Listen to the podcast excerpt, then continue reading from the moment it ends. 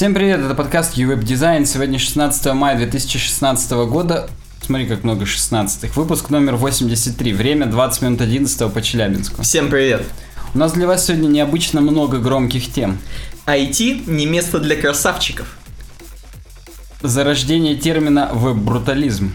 Учет ошибок вертикального ритма. Пожалуйста, не учитесь программировать. Погнали. Прям такие громкие заголовки. Нам постоянно пишут в комментариях, что мы только хайпы обсуждаем. И мы, нам, нам понравилось это, мы пытаемся соответствовать этому комментарию, кто бы это ни был. И просим вас не учиться программировать. Ну, нормально. Да, ставьте большой палец, если вы тот человек, который нам писал про хайпы. Да, сегодня у нас как-то без, без краткой информации, так скажем, поэтому переходим прямо в темы. Я думал, ты сейчас скажешь, и у нас отвалится половина аудитории, и скажешь, что мы сегодня без WordPress. А, кстати, да, мы сегодня еще и без рубрики WordPress, поэтому... Это как без ноги, без руки, без пальца, без чего? Без... Знаешь, как в детстве, какая самая сильная мышца в организме? Если начинать думать, язык правильный ответ. Вот без языка. Вот без WordPress как без языка. Так, отлично. Напишите в комментариях, как обычно, поставьте паузу, напишите в комментариях, если вы отвалились после того, как мы сказали, что сегодня не будет про WordPress. Это на самом деле не потому, что мы безжалостно порезали там время эфира или чего-то еще, просто вот скукота. Никаких новостей, все плохо. Наоборот, все слишком хорошо, чтобы о чем-то говорить. Ну да, да, вышел Security Release 4.5.2 и больше ничего интересного. Так вот, первая тема из рубрики дизайн, которая у нас открывает наш подкаст, называется «Как же быстро должны выполняться ваши анимации?». Мы читаем блог Valerie Head. Это тетенька, которая выступает на смешинг воркшопах даже за анимацию. То есть она такая известная в анимационном мире, так скажем. И у нее есть собственный блог, где она, в принципе, про анимации. И, кстати, не только блог, у нее есть email рассылка, из которой я многие темы черпаю как вдохновение. Мгм. И вот оттуда я и узнал, что она написала такую статью 5 мая. Уже отпраздновала May the 4th и, и, и начала прям писать. Так вот, в принципе, очень часто, говорит, меня спрашивают на каких-то конференциях или как воркшоп по-русски называть? Мастер-класс, да? Да, кстати. И вот на, на мастер-классах и конференциях меня часто спрашивают, сколько, типа, ставить по таймеру анимации? Она говорит, в принципе, вопрос-то, конечно, интересный. Она, возможно, каждый раз, как хорошие спикеры, говорит, спасибо за хороший вопрос, и потом уже отвечает. Так вот, good тайминг, на самом деле, хороший тайминг очень важен для хорошего опыта, как бы это ни странно казалось. И, в принципе, часто принято считать, что вот там 200 миллисекунд это там нормально все. Для любых анимаций пойдет и вообще похрену. Звучит, говорит, конечно, круто, но слишком как-то упрощает ситуацию, потому что чуть-чуть здесь вот надо подумать. Как полиграф Полиграфыч. И э, на самом деле, говорит, хороший тайминг это практически искусство или больше искусство, чем наука. То есть нету четкого какого-то определения, поэтому лучше думать, так скажем, диапазоном, а не каким-то конкретным числом. Ну, забегая вперед, скажем, что диапазон от 200 миллисекунд до 500 это как раз вот тот самый хороший диапазон, с которого лучше начать. А потом уже надо, ну, как бы сказать, пробовать, выравнивать, думать, а вот это хорошо, а это как и так далее. Ну, сейчас вот посмотрим, что она имеет сказать более конкретно. Э, он- он- Она здесь нарисовала картиночку, что эффекты при наведении, какие-нибудь фейдинги, то есть за пропадание, так скажем, или скейлинг, увеличение, уменьшение, они должны быть более быстрые, потому что с точки зрения именно опыта эти анимации не являются смысловыми, они являются лишь вспомогательными, они просто нам нас, так скажем, развлекают на эти 200 миллисекунд, чтобы для нас опыт наш не был плоским, так скажем, в кавычках. Поэтому все наведения и прочие мелкие такие взаимодействия по увеличению или исчезновению должны быть там, ну, прелодер, например, какой-то, если он исчезает. Вот 100-200 миллисекунд. Ссылки при наведении там перекрашиваются, вот такие штуки. А какие-то большие движения, которые именно несут смысловую нагрузку, что там блок перелетел из лева вправо, встал там на место, или там грибо... Марио, там, когда взял грибочек, увеличился, они должны быть больше, чем 200 миллисекунд, там 300, 400, 500, в зависимости от того, ну, в зависимости от важности. То есть, грубо говоря, если мы говорим о типографике, то до того, как мы изменяем сам шрифт, мы можем менять его размер начертания. То есть, если шрифт больше, он важнее. То же самое с миллисекундами по анимациям. И чем они дольше длятся, тем больше на них упор делается, тем больше человек их осознает. Я прям... То есть, подожди, то есть я сразу должен забыть про 5 секунд анимации, вот это, чтобы там долго сидел пользователь, не очень болталось, там, потом он подождал. То есть надо вот такие маленькие, коротенькие, вот 200, что такое 200 миллисекунд? Это же вообще ты моргнул как бы, и это 200 миллисекунд. А, да, здесь как раз говорит о том, что... Она говорит о том, что есть исследования некие, и Nielsen Norman Group и Model Human Processor проводили исследование, что 100 миллисекунд человеком воспринимается как мгновенно – а одна секунда воспринимается именно... Как одна секунда. Ну, в смысле, что больше одной секунды, если что-то делается, человек уже отвлекается, его уже начинает бесить, и он теряет фокус, и все. Поэтому, ну, грубо говоря, между э, 100 миллисекундами и одной секундой должно быть любое действие стопудово. Но точно так же Model Human Processor подумала, э, что 200 миллисекунд, а именно 230, в среднем требуется для человека, чтобы что-то заметить. То есть поэтому вот ну, до 200 точно делать глупо. И вот именно 200-230 можно делать для базовых действий типа наведения. Вот, например, вот давай посмотрим в сурсах у нее по наведению э, на насколько меняется этот цвет. За сколько, точнее, простите. 0.25, 250 миллисекунд. Угу. Понял? То есть, если, допустим, я это сделаю здесь сейчас 0.5, то мне уже прям скучно будет смотреть. То есть я прям буду смотреть, я, ну тут, конечно, между двумя очень похожими оттенками, поэтому, в принципе... Не сильно противно. Да, не сильно заметно, то, что там последние биты, байты там какие-то докрашиваются, хрен бы с ним. Но, тем не менее, да, 250 у нее. То есть она, в принципе, следует тем гайдам, которые сама же и устанавливает. Так вот, вернемся. Э, если расценивать, что до одной секунды человеку не скучно, мы делим, говорит, пополам, и, грубо говоря, верхний лимит у нас будет 500 миллисекунд, просто потому что вот... Просто потому что мы делим пополам. И после этого она говорит, что нужно ну, как бы про смысл мы уже сказали, то есть 200 миллисекунд такие неосмысленные вещи, которые хоп должны просто сделаться и пройти и 500 миллисекунд, если это уже какие-то смысловые вещи. Но она точно так же пишет, что любое решение относительно таймингов нужно принимать исходя из ощущений. То есть нужно пробовать прям по 50 миллисекундочек добавлять и смотреть, как оно вообще, как вот там, приятно, неприятно. И вот у нее финальная мысль здесь жирным выделена, что сделать так, чтобы анимация чувствовалась правильно, значительно важнее, чем выбрать какое-то конкретное число там по методичке и так далее. Блин, сейчас поставлю по приколу 235 секунд, что будет интересно. Вот так вот, знаешь, нет, так не надо, надо прям посмотреть, да, как комфортно. Да, то есть надо прям потыкать, подумать. То есть вот если мы сейчас здесь опять же у нее сделаем, что ссылка, которая ховер, mm-hmm. она у нее будет не такого пурпурного цвета, а я не знаю, green. Ну, давайте попробуем здесь как-то по поэкспериментировать. И теперь уже видно, что он очень долго в грин перекрашивается при наведении. Когда, у меня просто по-прежнему пол, пол секунды стоит, 0,5. Если мы сделаем одну секунду, то вообще до свидос. Прям...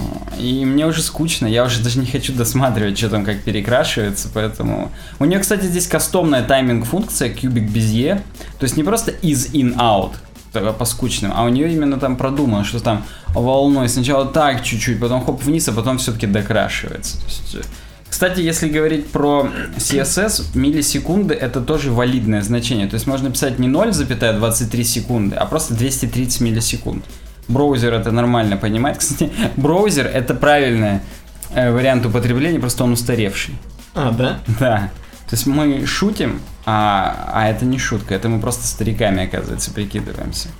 Так что вот так, пишите в комментариях, сколько вы ставите на анимации и на какие. И, или сколько вы ставите на красное хотя бы.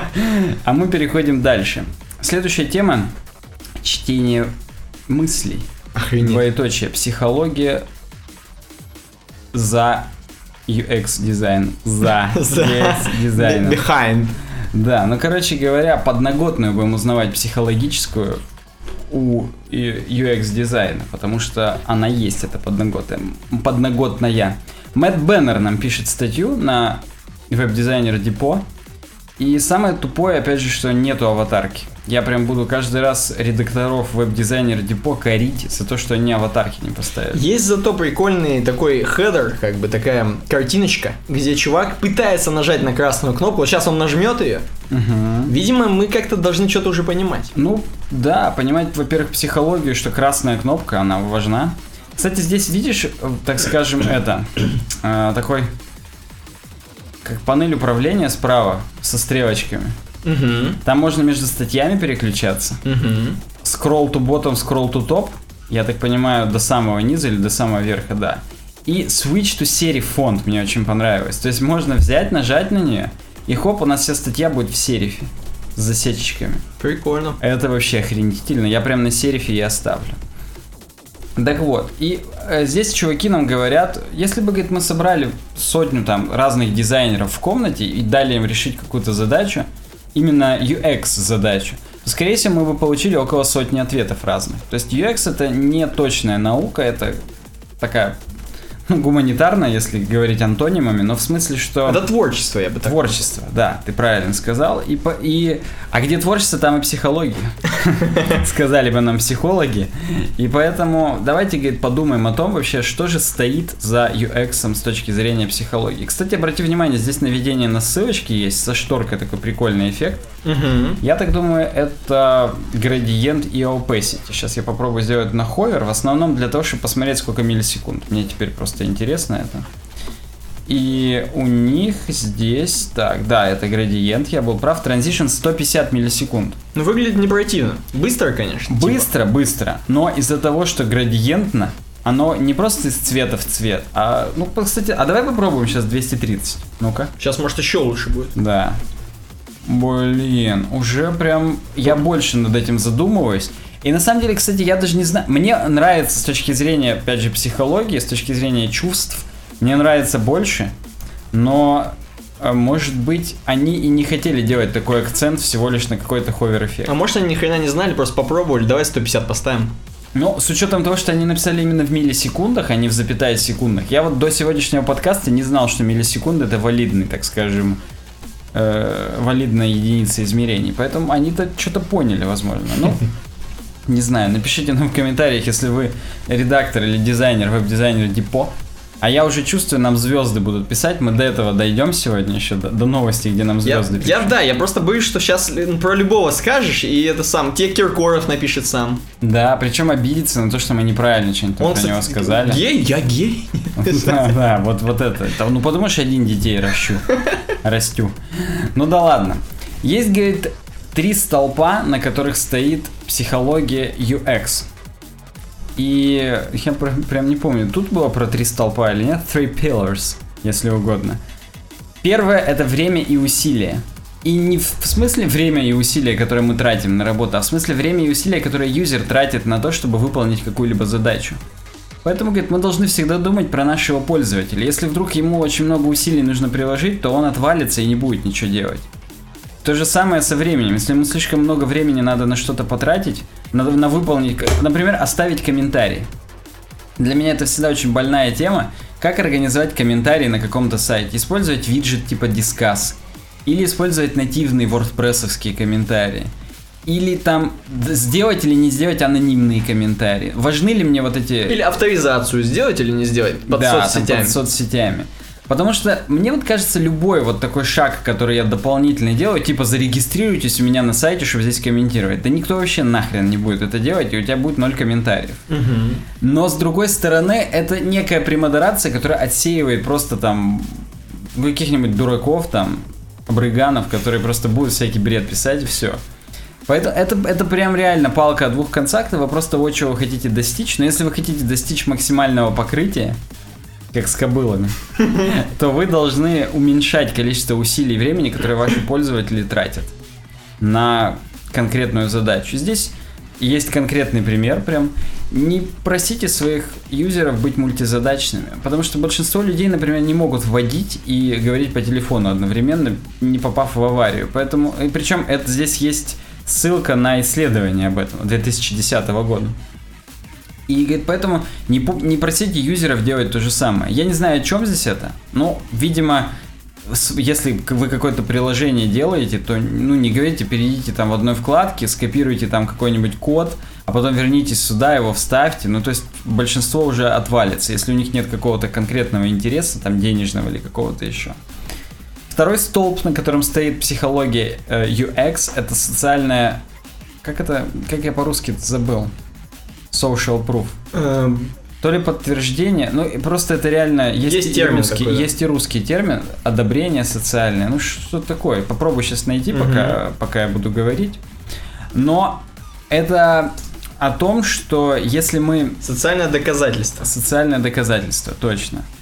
Мы используем социальное доказательство для того, чтобы вызвать какие-то действия пользователей. Например, мы говорим, уже 15 человек попробовал наш крутой продукт, попробуй и ты это является неплохим триггером для людей. Ну, для людей очень свойственно нравится другим на самом деле. То есть редко кого воспитывают прям, ты вот не слушай других, ты наплюй на чужое мнение, будь не как все. Да даже дело не в том, что будь не как все, а просто насри на чужое мнение, чтобы оно не меняло твоей генеральной линии, если ты там что-то запланировал и так далее. То есть большинству людей свойственно хотеть понравиться другим, просто как минимум для того, чтобы там добиться чего-то среди этих людей. Поэтому участие вот в таких своеобразных мини-играх, оно способствует очень сильно. И здесь есть пункты А, Б и С.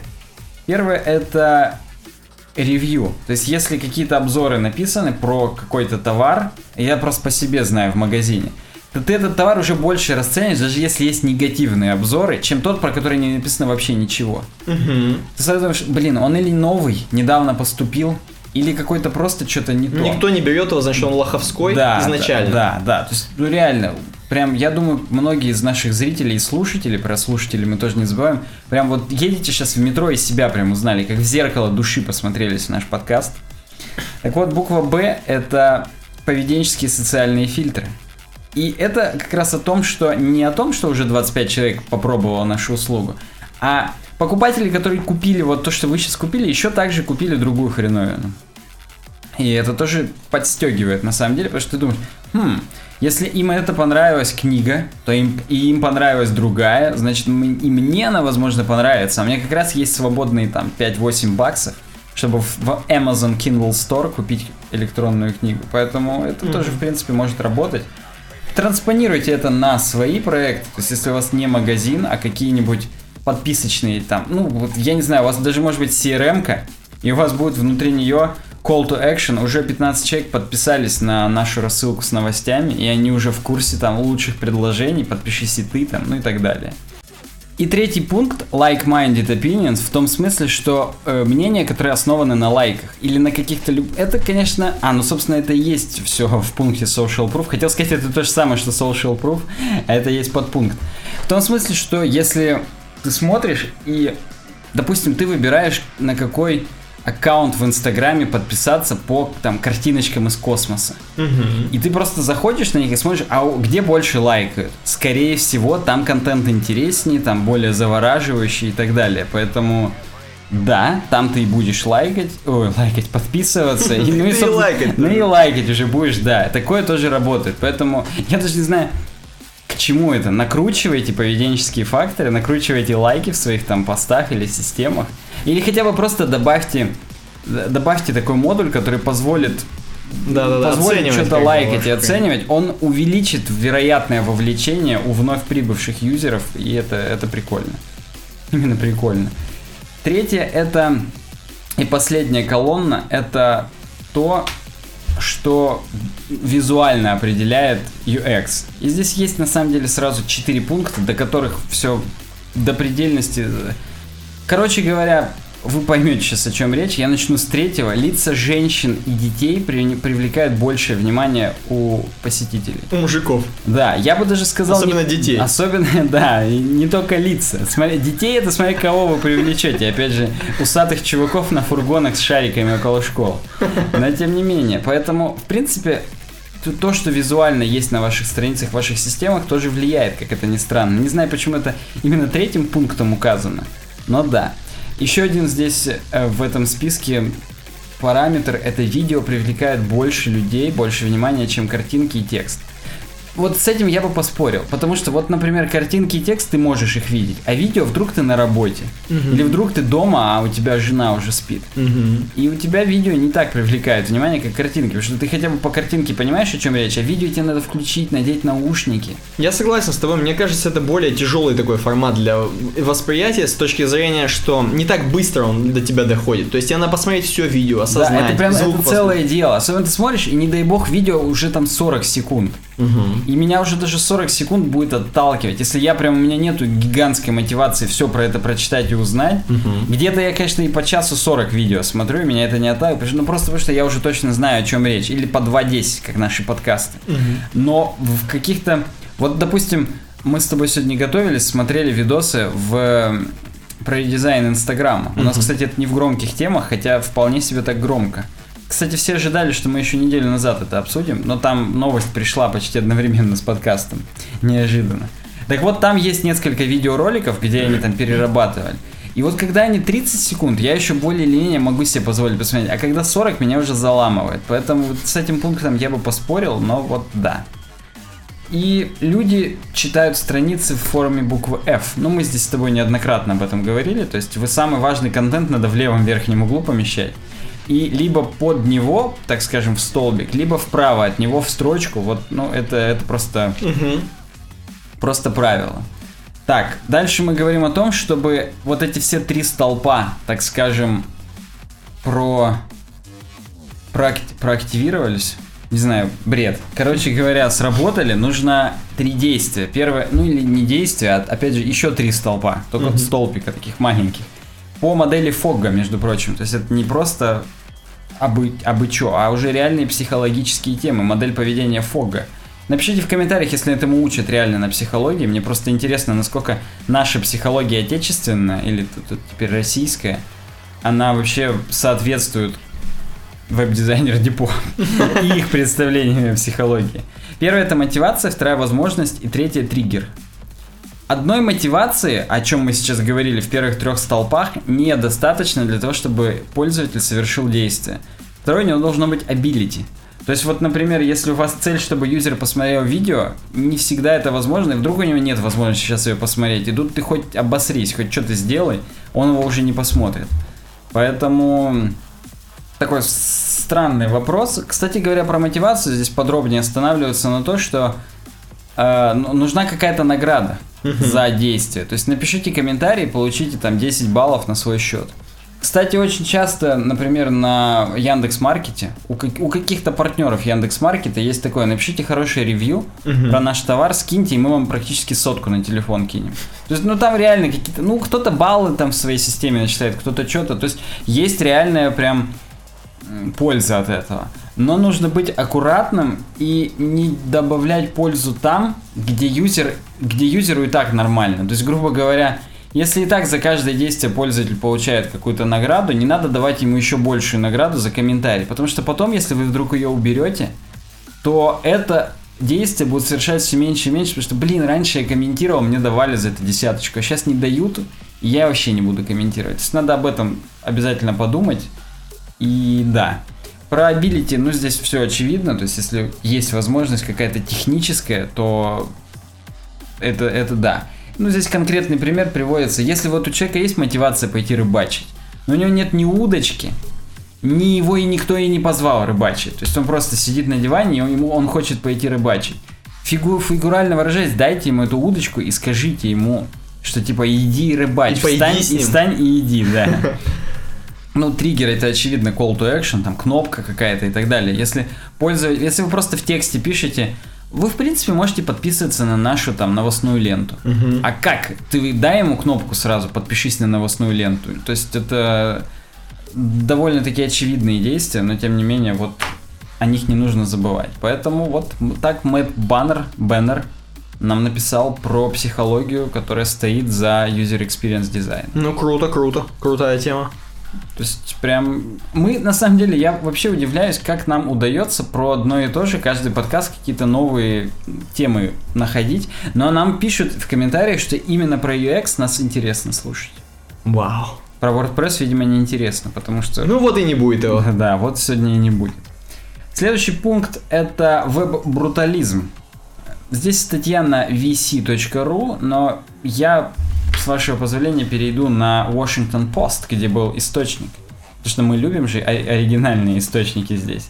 Но здесь просто на самом деле на vc.ru именно выжимки. Подожди, а перед тем, как эм, слушать про веб-брутализм, ты должен быть с бородой, как бы, и с проколотыми ушами, и как бы толстый, и с пивным пузом, и с гитарой, нет?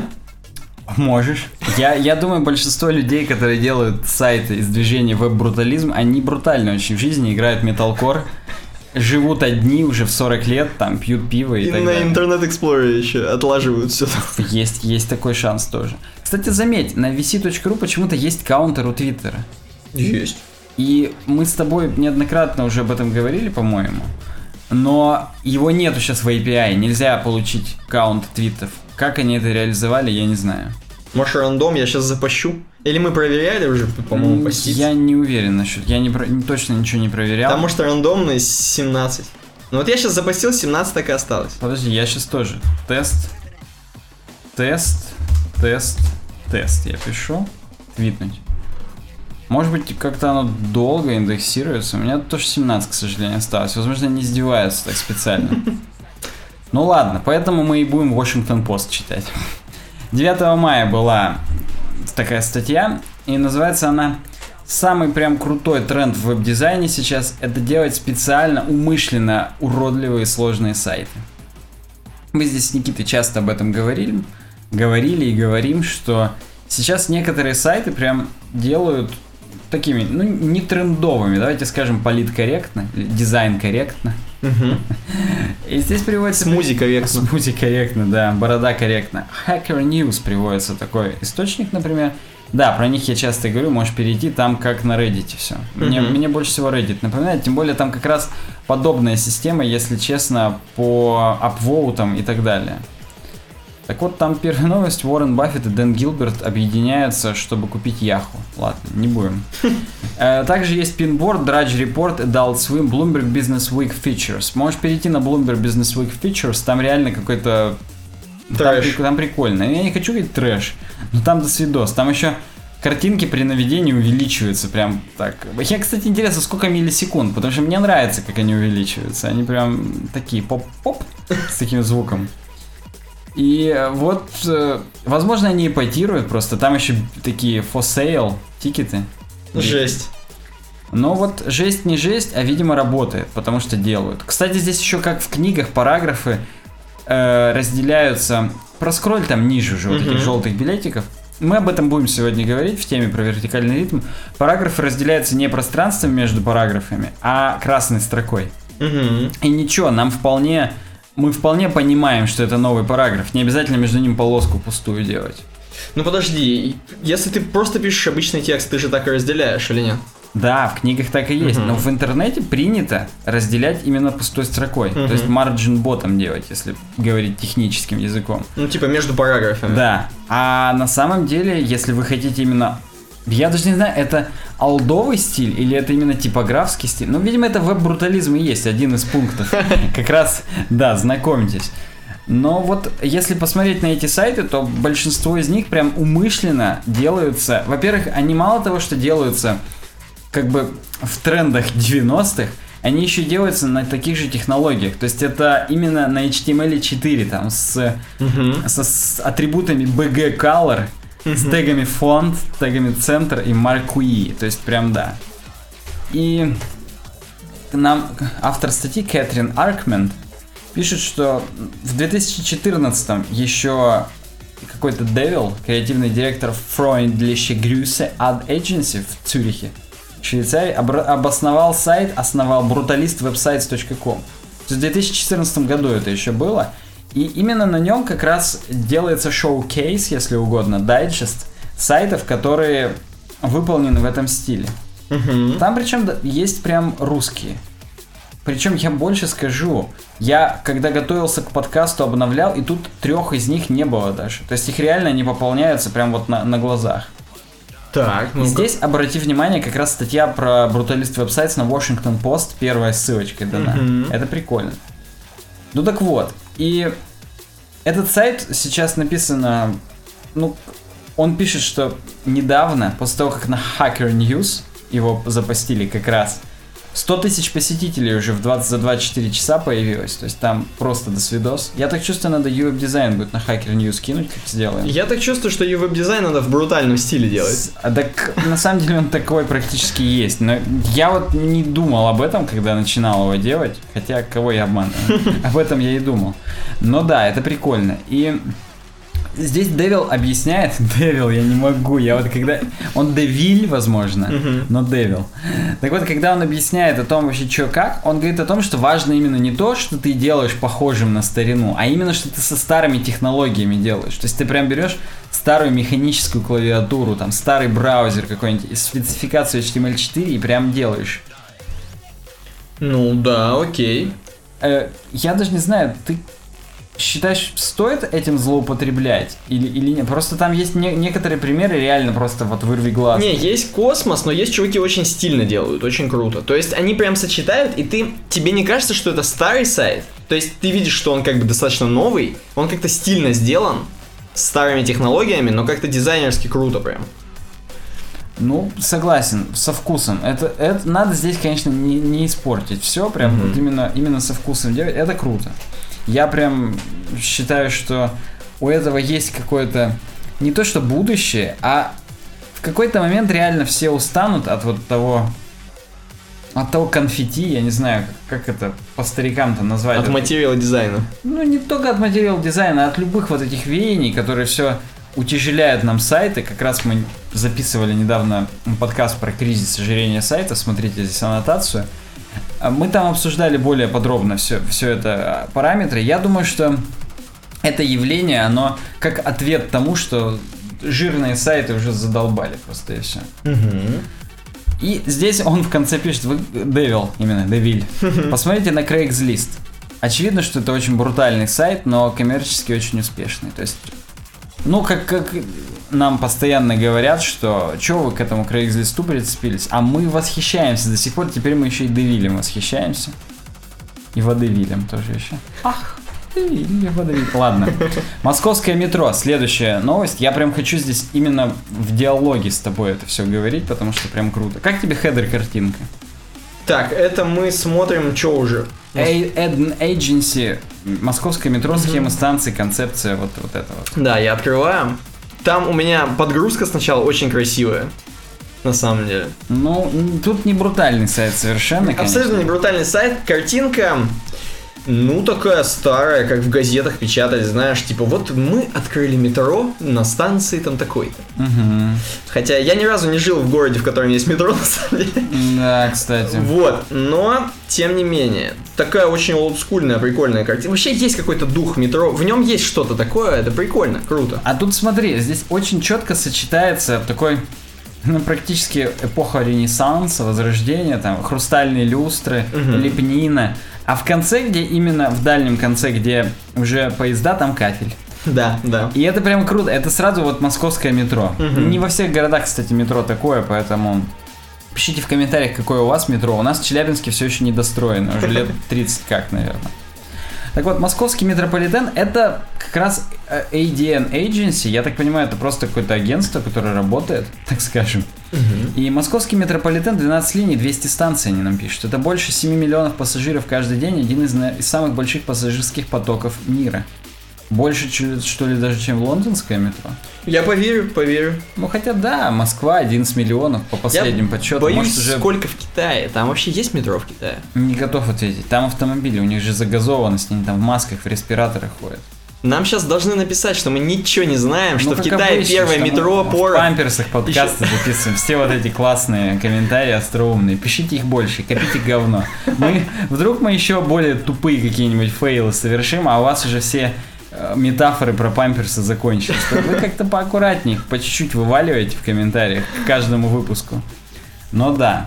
Каждый год добавляются новые станции, расширяются прежние. Правительство Москвы планирует к 2020 построить еще 75, уже к существующим 200, и увеличить общую длину путей в полтора раза. Мне даже как-то страшно это все. Кстати, мне интересно, новые станции, которые вновь сделаны, они вообще насколько круто делают их. Так же, как Сталин велел, там, в мраморе и в граните, или все-таки уже так как материал дизайн. А вдруг наоборот? В пластике, в ПВХ все сделано, вдруг... в сайдинге беспонтовом, на который локтем облокотился и пробил его. Не-не-не, я сейчас как бы это, знаешь, грустную тему, если затрагивать, короче. Есть же тема, что раньше прям лопатами копали могилы, тьфу-тьфу-тьфу, да? Так. А сейчас же там каким-то практически лазером прорезают. Ну, да. Я вот, буду... возможно, метро сейчас делают точно хай-течно уже как-нибудь. Так Только нет, в Челябинске не Ладно, сам, само бурение, пусть. Угу. Я именно про отделочные Ты имеешь в виду работы. именно плиточка, как, я как именно, в туалете? Да, интерьер. Согласен. Возможно, возможно, все плохо сейчас. Возможно, все уже евро балконы, евро двери. Евро вагонкой. Все как на балконе, да, я понял. Ну так вот, здесь у нас картинка прежнего дизайна. Он в черно-белом, то есть нам показывают, как было раньше. Это у них мудборд, я так понимаю. Они вдохновлялись существующими... Э, чё они, как у них называется эта хрень? Схема. Предыдущие схемы. Я уже все слова просто забыл. Конец дня идеи. Они думали, чего же не хватает существующим план-схемам станциям московского метро. Интуитивной понятности, ориентиров по отношению к улицам города и еще одной важной вещи – эстетики.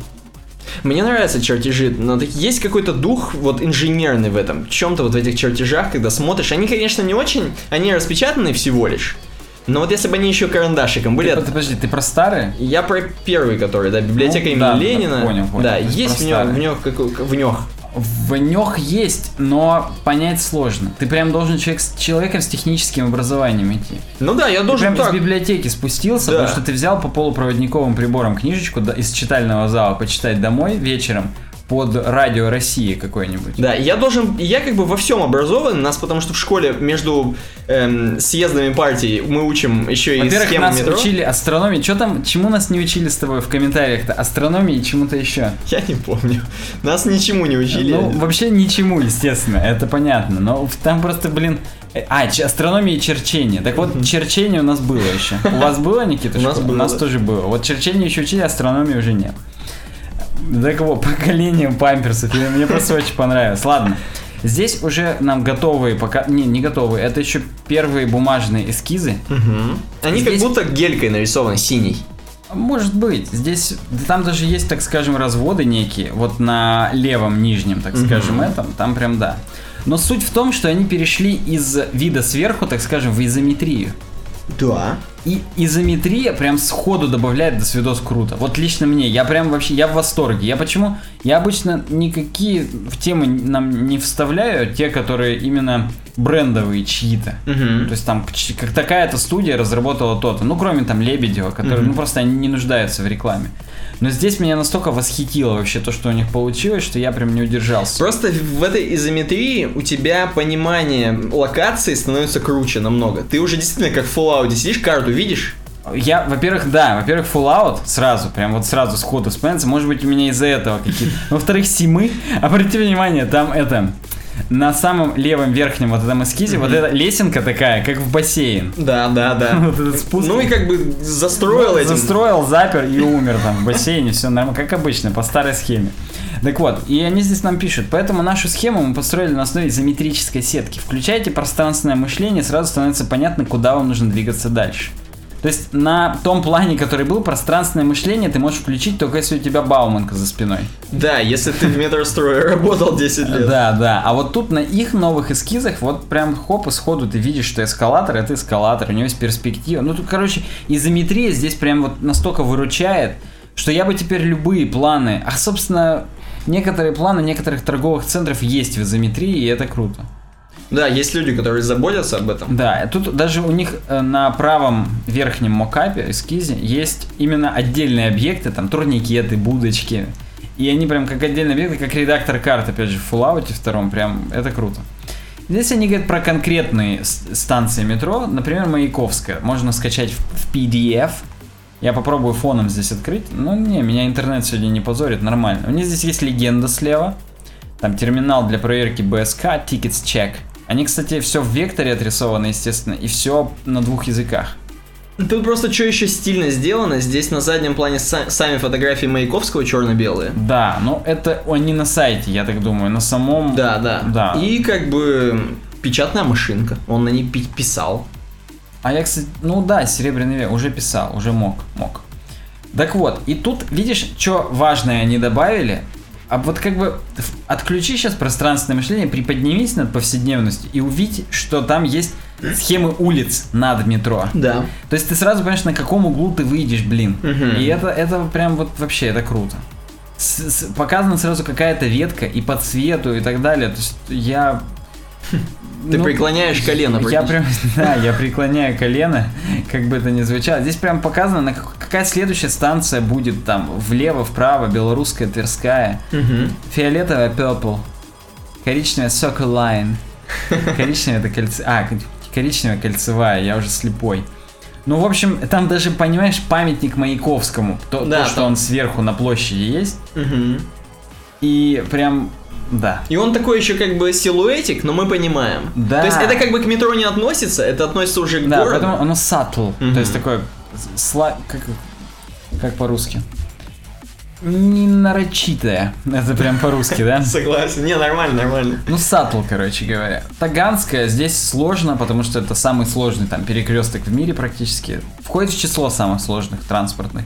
И метро там тоже до свидос какое сложное, но вот из изометрией все легко становится прям видно, что вот ты наверх, на низ и хоп, и ты с пурпурной, с фиолетовой на оранжевый перешел ветку. То есть что, прям можно заблудиться? Ну, реально сложная хрень, да? Ну ты представь, то есть одна станция метро, грубо говоря, а там три ветки. Блин, надо там сходить. По, надо ехать, я надо согласен, ехать. да. И там, ну, в общем, и заметь, на Таганской на заднем плане у них whiteboard ихний. Угу. Уже нету почему-то Таганки. Мне еще больше нравится, что у них там какая-то любовь людей. 10 февраля мой день Нет, но это же, э, это же с театра на Таганке брошюра. Да, то есть они гении, они тут вообще просто хипстеры. Ну, блин, молодцы. И там вот дама на библиотеке имени Ленина, Вижу. следующий пункт, она показывает именно... И там, видимо, на заднем плане, когда строили библиотеку имени Ленина, угу. чё кого, и там тоже заметить сложно. То есть там голубая, да, синяя, да. красная, серая ветки. Там есть... какие-то подъемы, спуски, в общем. Ну, классно. Что я могу сказать? Прям вот хочется в Москву переехать сразу в метро с бомжами и на скрипках там просто играть и дипломы продавать, естественно, готовые уже. Так вот, результат. Схемы стали лучше, понятнее, теперь их интересно и даже просто разглядывать. И здесь есть фотографии. То есть, чтобы ты понимал, они не у всего метро еще сделали схемы, они сделали несколько. И они сказали, что они очень модульно это все сделали, практически в скетче накидали набор символов, или как там это в скетче называется. Угу. И теперь им легко масштабировать это все. Вот они и пишут. Проект готов к масштабированию. Мы накопили достаточно материала, выработали гибкую систему правил, так что разработка новых схем проходит довольно быстро. Пишите в комментариях, что думаете. Мне знаешь, что еще последнее ну интересно? Ну-ка, ну-ка. Может, а, даже два пункта. Они вот сильно, э, как тебе сказать, то есть они сильно исследовали метро, или они взяли старые схемы? Не, я как бы понимаю, что ты мне сейчас не ответишь на этот вопрос, как, как было на самом деле. Но мне хотелось бы верить, что они реально заново обновили эти карты, потому что они по-любому, если взяли бы старые карты, возможно, были бы куча неточностей. Имеешь в виду актуализировали информацию? Да, вот mm-hmm. было вот это, вот, наверное, надо было ходить прям там. Да ну, если они москвичи, они там, может, и так ходят. Может ну, быть, да. они не на Tesla Model 3 передвигаются, на новой, доступной. А, а с Таганской едут, да? Все-таки да, переходят на какой там Александровский сад. Блин, прям хочется. Я тебе теперь по белому завидую с твоим будущим отпуском. Ну так вот, на самом деле я что-то еще... А, последний фактор. Они здесь не везде, к сожалению, или к счастью, соблюли масштаб. То есть некоторые вещи, некоторые переходы, они длиннее, чем здесь нарисованы на самом деле. Но я считаю, и они тоже, что этим реально можно пренебречь. Это, как это называется? Типа творческое преувеличение, как это вот... Мы же решили с тобой, что это творчество. Правда, мы это про UX ну, решили, но это, это есть UX, это же тоже о том, как пользователи... Кстати, заметьте, на фотках никто что-то не подходит. Всем насрать на то, что новые э, стенды. Ну да ладно, переходим к рубрике «Светские новости». Да, «Светские новости». Первая тема. IT не место для красавчиков. Одна из наших громких тем. На самом деле тема, она принципе, одну мысль всего выражает, но мы ее как-то попробуем немножко развить, по поговорить про нее. Так вот, издание TechCrunch, собственно, статья на vc.ru, я сейчас задним числом обновлю про веб-брутализм. Привалились там две наши статьи или нет? Или угу. все, все еще 17? Ненавижу их. Так вот, короче, издание TechCrunch э, написали. Про, чувак колонку написал президент компании разработчик ПО Happy Fun Corp Джон Эванс. Практически Happy Tree Friends. Да. Он написал такую тему, что все больше... На самом деле статья очень старая. Возможно, вы ее уже читали. От 2 марта 2015, это, кстати, старая, ну, год назад. Эм, он написал про то, что все больше и больше людей в нашей сфере, в IT-сфере, становится таких как бы вылизанных людей. То есть людей, которые здесь не должны быть. Почему он говорит? Что раньше, э, видимо, он достаточно старый чувак, будем говорить, в нашей сфере, он говорит, что это вот вся IT-тема, она была для гиков, для задротов, он так пишет. Для чуваков, которые мятежники именно, мятежные духом. Хой-хой. Да. вот. А сейчас все больше и больше людей, типа рэперы, кинозвезды, вот такие люди, какие-нибудь там бизнесмены, какие-нибудь там эм, политики, например, идут в IT, вкладывают бабки в IT и хотят рулить, собственно, технологиями. Но, к сожалению, к сожалению, почему это плохо? Он описывает, что те чуваки, которые были гики и задроты, они могли рисковать. То есть они могли всякие такие штуки против, против, противоестественные делать, которые помогали прям бизнесу, и, ну не бизнесу, а скорее индустрии двигаться вперед. То есть они были, блин, настолько, короче, умные чуваки, что вот они могли это сделать. А чуваки, типа, которые рэперы и т.д. и т.п., они все-таки конформисты, можно так сказать. То есть они консервативные чуваки. Они просто хотят зарабатывать с помощью этого деньги, они понимают, что это перспективно. Технологии, да, они вкладывают какую-то часть бабла и хотят получить, ну, какой-то плюс к своим, к своим деньгам.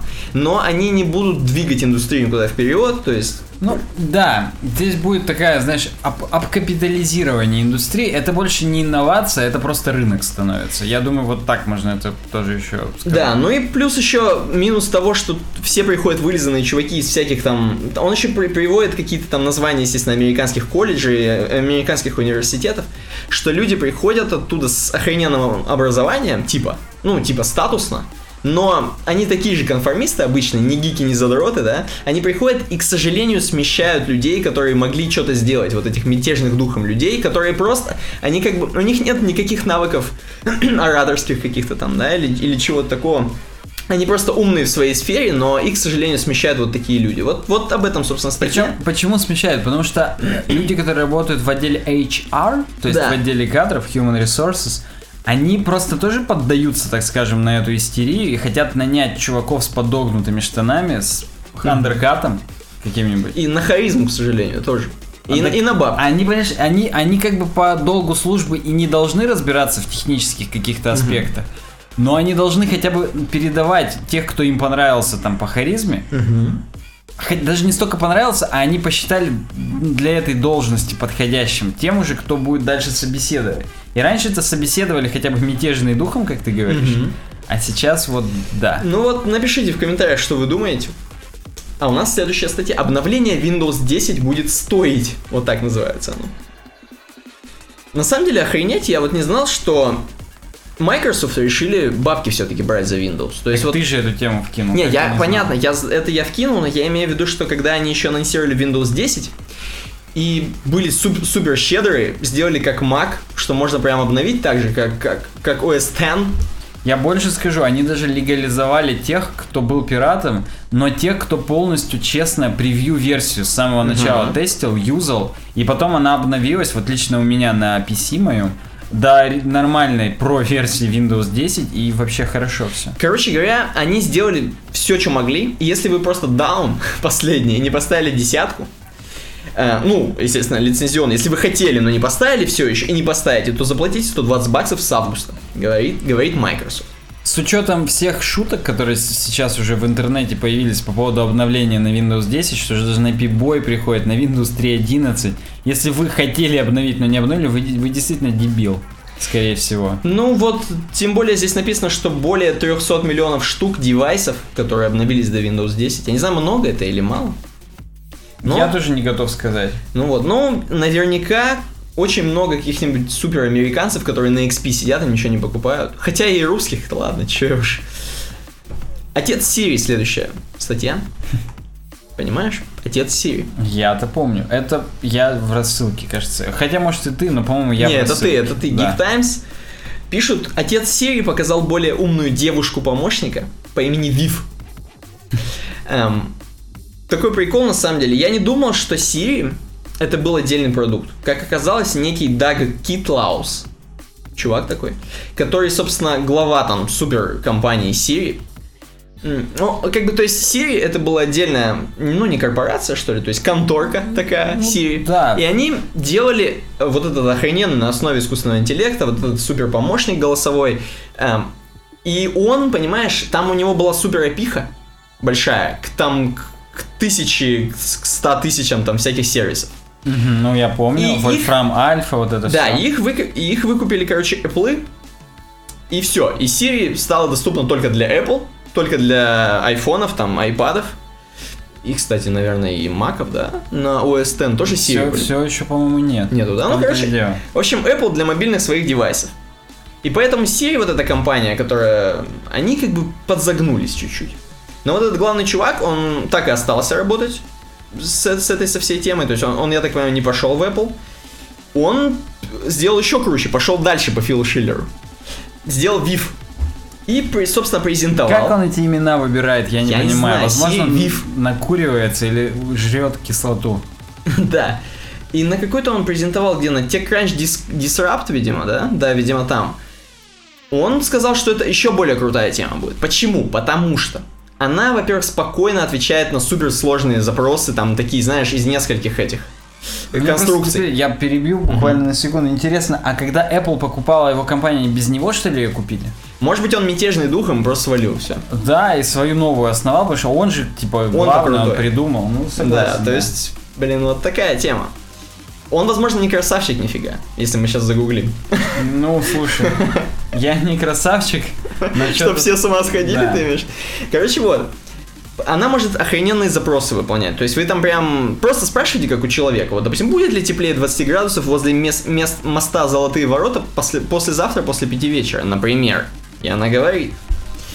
Он подчеркнул, что Viv не просто личный ассистент, а универсальная платформа, открытая для интеграции сторонних приложений. То есть он снова хочет опять всем он дать. опять, да. Он понимает, что любая нейронная сеть, ну и вообще искусственный интеллект работает только когда в нее до хрена что подключено. Угу. То есть поэтому он, да. Дальше, короче, тут просто до свидос. Если ты проскроллишь, после, после картиночек он просто схемы приводит. Э, как Viv динамически генерирует программы, и там как-то вообще просто жесть какая-то, если честно. Я не стал вникать на самом деле, но, но там хорошо все. Ну просто логически эти, там цель такая-то, то-то, то, а у нас есть такие-то источники этого, посмотреть там, связать с этим. Кстати, он отклонил предложение о покупке VIF со стороны Google и Facebook. То есть ему уже предлагали. Видимо, он, он делает реально крутую. Видимо, он не хочет второй раз на грабли наступить. Угу. Или, или он хочет, чтобы его второй раз Apple купили. Тут одно из двух. Все может быть. Ну и вот новая компания viv.ai, собственно, доступна уже. Я так понимаю, сайт работает. Короче, в общем, работают пацаны, делают. Забавно, причем Цукерберг в них вложил бабки. Именно венчурное финансирование, то есть я так понимаю... Да, но. Фейсбуку не продались. Ну, Цукерберг как бы с деньгами зашел, так скажем, поужинал Вив, но танцевать она ему не далась все равно, поэтому... Да. iPhone, как и 4 года назад, собирают нищие из антисанитарийных китайских общежитий. Вот такая у нас страшная новость. ЧП практически. Практически Малахов. А, короче, статья на Roam.ru. Я думаю, ни, ни, вообще ни для кого не секрет, что пацаны в Китае трудятся за даром. И трудятся в таких охрененных компаниях, как Foxconn, например. Ну да, у них с, ними столько скандалов уже было связано, что просто прям... А для тех, кто не помнит, я напомню, Foxconn, чуваки, которые делают платы, ну, много Железо, чего. короче да, говоря. Да. И зарабатывают охрененные бабки на самом деле. То есть китайцы, которые делают это в Китае, я не уверен, что они делают какую-то интеллектуальную работу. Возможно, они всего лишь паяют каждый свой диодик и просто Конечно, знают, что нужно по очереди, да, да. да. Э, то есть линия, как бы живая линия получается по производству, которую можно переделать за секунду. Но все-таки, видимо, не интеллектуальная работа, поэтому, собственно, они и получают. И поэтому, собственно, у таких компаний в Китае, вот о чем статья, у них свои общежития. И в этих общежитиях, собственно, по фотографиям можно видеть плохо, грязно. Условия очень жесткие, такие бараки прям. Эм, практически армия, сынок. Или, возможно, даже тюрьма, сынок. Вот, чуваки просыпаются, встают, идут на работу, кушают, засыпают. Ну, вот ты понял цикл, нормальный такой. Потом, короче, был, были еще всякие скандалы, что были самоубийства в китайской рабочей среде. Я припоминаю, да. Да, поэтому все фоксконовцы и всякие чуваки, естественно, обещают, что у нас все хорошо, мы улучшим, там, унитазы будем мыть хотя бы. Хотя бы сделаем унитазы, потому что там да. просто написано общественные сливы. Общественные сливы, возможно. В общем, вот такая. Вы думали, что все хорошо у таких ребят типа Foxconn, а на самом деле все страшно. Да, там, между прочим, есть на Daily Mail источник в, э, ну, на Roam.ru, так что если вам интересно, перейдите по ссылке в описании. А я, кстати, сегодня еще тоже видел статью вот про это же, по-моему, то ли на vc.ru, то ли где-то там, эм, тоже вот про это же самое, только там более все-таки чуваки в офисах спят, умные китайцы уже, именно которые интеллектуальные чуваки, не которые паяют на Foxconn, а которые там в компаниях, там в IT-компаниях каких-то делают что-то там, софтвер, возможно, какой-то. Они спят, короче, подушку берут толстую и uh-huh. кладут на стол себе просто на офисный. И вот так спят, допустим, два часа. Потом снова кодят. То есть там тоже жесть, да, короче. Да, ты кидал да, сегодня, да. да. Я правда не знаю, почему я не включил. Ну, неважно. В общем, вы поняли, короче, суть. Стиль китайцев, как они любят работать, и как. Возможно, это перебор, я не знаю. Не знаю, я просто сейчас на Daily Mail листаю картинки, и там хорошо. Там, там есть, конечно, кабинки, и, но там реально внизу общий слив, и он почему-то зеленый. То есть там просто уже слизь какая-то везде. Там просто... Да, я вижу, вижу. И следующий там душевые, и там просто, чтобы ты понимал, шланги в ряд, без заградителей. Возможно, там как в тюрьме. То есть там зацвела уже, возможно, все это зеленое. Да, то есть тут условия, мягко говоря, аховые и паховые, потому что, ну... Между прочим, Foxconn.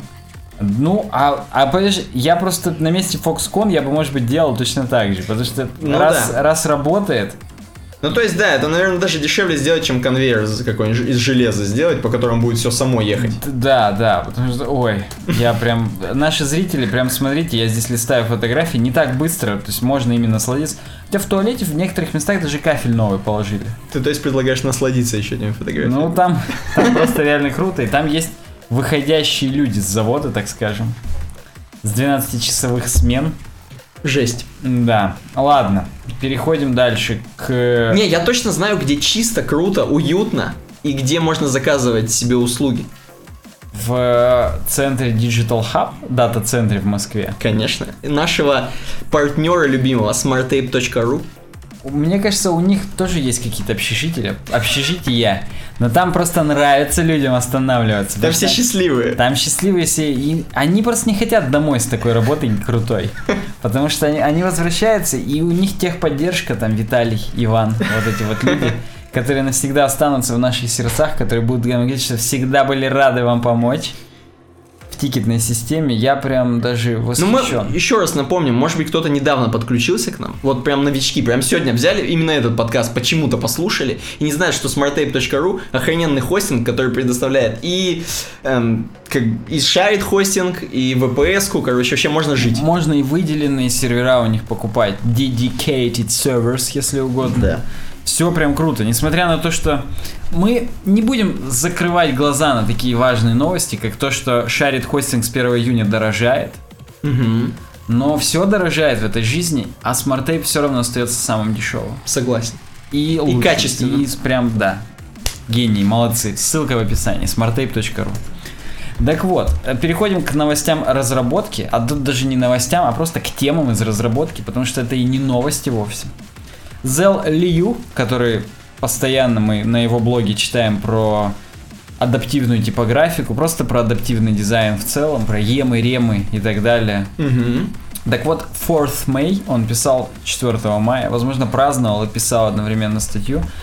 Статья так называется «Были ли мы неправы про вертикальный ритм?»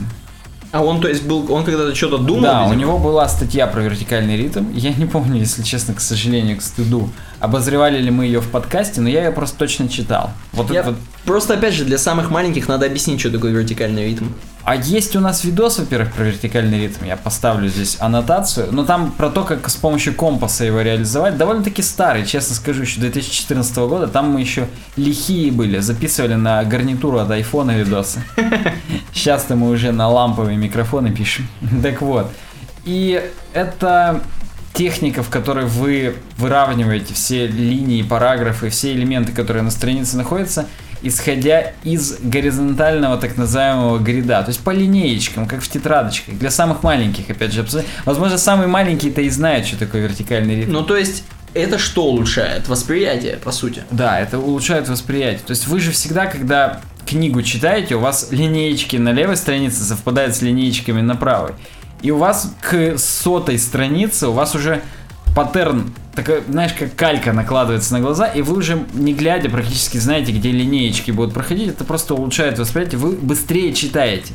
Это на беглость влияет, на усваиваемость, на пищеварение, возможно. Да, да, на усваиваемость. Так вот, и на самом деле ему, вот этому Зелу, Aura Bind, между прочим, дизайнер какой-то, дизайнер шрифтов, газет и журналов, он его раскритиковал про его предыдущую статью про вертикальный ритм и про его сайт. Затралил практически. Да, и сказал, что вообще вот расстояние между параграфами как-то можно было бы уменьшить, чтобы достичь лучшего эффекта. Я, говорит, как-то даже прихренел, у него припекло у Зела, у старины. И говорит, я, говорит, ему что-то даже не поверил сначала, потому что у меня же, говорит, вертикальный ритм налажен, все как надо. А потом и думает, стоп, а вот если я уменьшу, я вот сломаю вертикальный ритм, интересно, или нет? Я, говорит, конечно, не поверил сначала, но решил, что попробую. И, ну, просто как бы уважаю, в конце концов, чувак там крутой, дизайнер, туда-сюда. Тем более, раз он пожелал дать фидбэк, ну, я Значит, просто зря обязан, все, да. И вот, говорит, сразу before и after, если угодно. И как ты видишь, контент весь очень убористый такой стал. И вот реально, я вот сейчас абстрагируюсь, вылетаю из себя, и мне правый проще воспринимать. А ты знаешь, что еще? Ну. Что этот чувак все-таки делает между параграфами отступы между каждым. Нет, он здесь об этом говорит. Делает, просто он его уменьшил. Ну да, я согласен, на автор, конечно, как-то попроще все-таки. На автор я прям читаю как Арилевская книжка. Угу. Мне прям хочется жить вообще. А там у него все расплывается, растекается. А там как-то, ну... Он тоже ощущение, вертикальный, что... он как бы ровненький. Да, но такое ощущение, что не доделал что-то. Угу. А вот справа уже прям как будто он со штангенциркулем вымерял, угу. все у него хорошо. Трудовик принял деталь. Так вот. И он пишет, что, во-первых, все три параграфа, вот этих, так скажем, они как один блок контента, ему кажется, в авторе. А в Бифоре это несколько блоков контента. Угу. Особенно вот там, где список, там между списком и строчками прям вот Там грузовик раз. еще проедет. Да, прям, причем груз, два грузовика и вандам между ними. Вот, вот прям вот настолько много там места. Причем, возможно, если бы не было автора, то нам и Бифор не показался бы таким противным.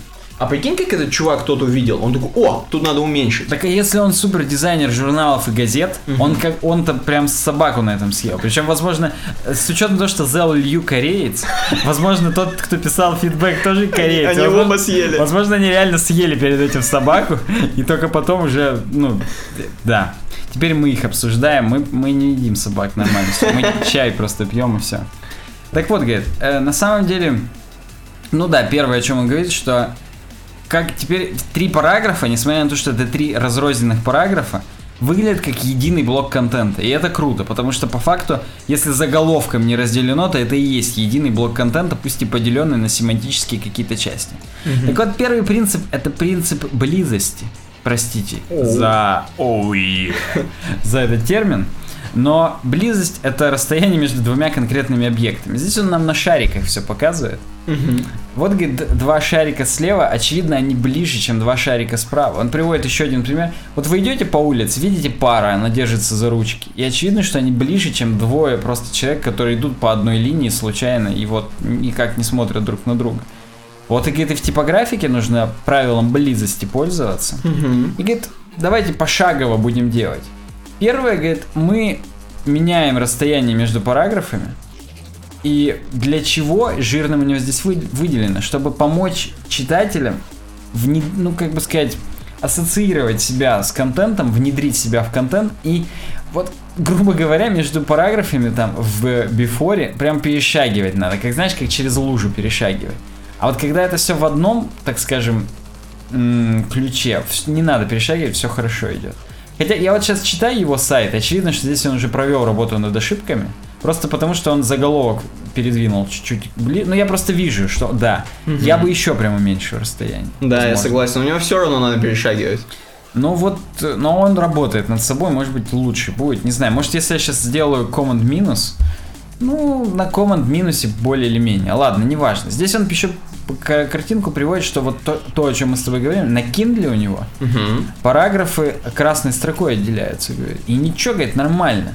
Посмотрите, говорит, насколько без вообще идеальный вот reading experience мы получаем, когда переходим от одного параграфа к другому. Мгм. Прям вот он чистый, как flawless victory, чистейшая победа. Вот у него здесь flawless experience. Прям змеечка. Human nature open another aspect of objectivity. И Причем прям- у него как бы в этом, скажи мне, я тебе скажу, с засечками. Ну, это на Kindle. Очевидно, на Kindle у него стоит сепия режим, засечки и так далее. На самом сайте, к сожалению, А без на сайте, да. Ну, на- прям работать надо ему еще над собой. Зел, вот мы тебе тоже свой фидбэк даем, он до тебя, конечно, не дойдет никогда, хотя я уже, знаешь, ни в чем не сомневаюсь, уже, может, и до него дойдет. Так вот, и говорит, поэтому посмотрите внизу, и он в скобках показывает it's before image, чтобы мы не думали, что мы... И говорит, прям надо охренеть, как это нас разрывает между параграфами, ну мы уже это поняли. Хочется иногда теперь попробовать вот э, с красной строкой. Мгм. Мне вот просто чисто по-человечески теперь захотелось. Не знаю, как жить с этим теперь. Так вот. И говорит, видите разницу? А разница есть, говорит, как, как с сусликом. И он говорит, ну стоп, мы же всегда типа в вертикальном ритме делали между параграфами разрыв как одна строчка, то есть одна линеечка. И, в принципе, между разными частями мы так делали, между картинками, там, между там, заголовками, одну линеечку. И он такой думает, блин, но если мы разделяем их линеечкой, то мы реально их разделяем. То есть это два разных блока контента. А мы не хотим их разделять. И говорит, в этот момент меня осенило. А почему? Какое, как тогда должно разделяться это все? Ну, говорит, во-первых, попробуем просто поэкспериментировать с при- по принципу повторения. 0.5, 0.66, 0.75. Ну, то есть такие круглые, ну не круглые, не четные, но ровные, так скажем, варианты попробовать с разными коэффициентами. И он говорит, на этом сайте я выбрал value 0.75 бейзлайнов, а именно margin 1.05 rem. Вот так вот. И, ну, я бы теперь уменьшил. Он говорит, к слову, на медиуме используется от 21 пикселя line height, то есть одна линеечка 33 пикселя, а расстояние между параграфами 29, около 90% бейзлайна. Ну, чуть-чуть, чуть-чуть, так скажем, все равно... Кучнее. боль- Нет, нет, наоборот, 90%, то есть почти полная линейка, А. а у него 75, то есть чуть меньше, но... Но на медиуме, хотя я уже не помню, как на медиуме. У нас, кстати, на этой, в этом подкасте даже и нет, по-моему, с медиума никаких статей. Ну ладно, про- продолжаем. И он говорит, дальше, идем дальше, правила близости применяем к заголовкам. Че, говорит, у нас заголовок висит ровным посередине между параграфами. Он же уже относится к следующему блоку контента. Давайте, говорит, мы его приблизим к все-таки к тому параграфу, к которому он относится. Мгм. И вот это, я считаю, гениальный шаг. Я всегда любил, именно на медиуме первым увидел, что заголовок вообще прилеплен, ну, без дополнительного марджина, просто тот, который line хайтом обусловлен, отступ небольшой, тот есть. И заголовок полностью прилеплен прям к контенту. Есть что-то в этом, но у него здесь вот сделано более демократично, то есть... э, Есть пол- какой-то отступ небольшой все равно. ну, он ровненько сделал, полтора и 0,5 снизу. То есть не по центру по одной линеечке, а полторы линеечки сверху и пол линеечки снизу. Из вертикального ритма, как ты понимаешь, не выбилось, Мгм. потому что, ну, если так приблизить. Кстати, я так понимаю, если будет количество э, четное у параграфов, то 0,75 тоже не выбьется из вертикального ритма, потому что будет каждый раз или половина, ну то есть все равно такие ровные числа. И выглядит реально круче. Следующий пункт это списки. И говорит, в принципе, нужно понимать, что улка, улка, она должна себя вести как параграф. То есть у нее между улками мы делаем тоже 0,75 отступ. И, ну, как бы приближаем, чтобы между параграфами и улками у нас не было разрыва, мы это как единый блок контента вы- выдумывали. Но теперь следующий пункт это отступы между там вот этими точечками, пэддинг слева, то есть, ну, вот этот поля, так скажем. И, и вообще, как, как с этим решить? И, между прочим, даже отступы внутри этих э, пунктов списка. Лишек. Да, внутри лишек, между лишками, если угодно. Э, это прикольно, конечно, что браузеры сами делают indentation. Э, ну, короче говоря, отступ слева. Но мы, говорит, переделаем, потому что она странная, говорит, у браузера. Сначала делаем 0. Хоп, говорит, там за полями точечки остаются. Это, говорит, не круто. Делаем list style position inside. Остается по одной линии, и мы список, грубо говоря, не выделяем как список. Для нас это реально сильно как параграф. И для меня вот это... Мы с коллегой по работе всегда спорим. Я всегда хотел, чтобы вот точечки ровно по вертикальной линии были с параграфами. Угу. А Zell сейчас меня убеждает на то, что все-таки список-то должен быть немножечко выделен из общей массы, чтобы нам... Ну, мы как бы не то чтобы перешагнули лужу, но мы хотя бы обратили внимание, что это лужа.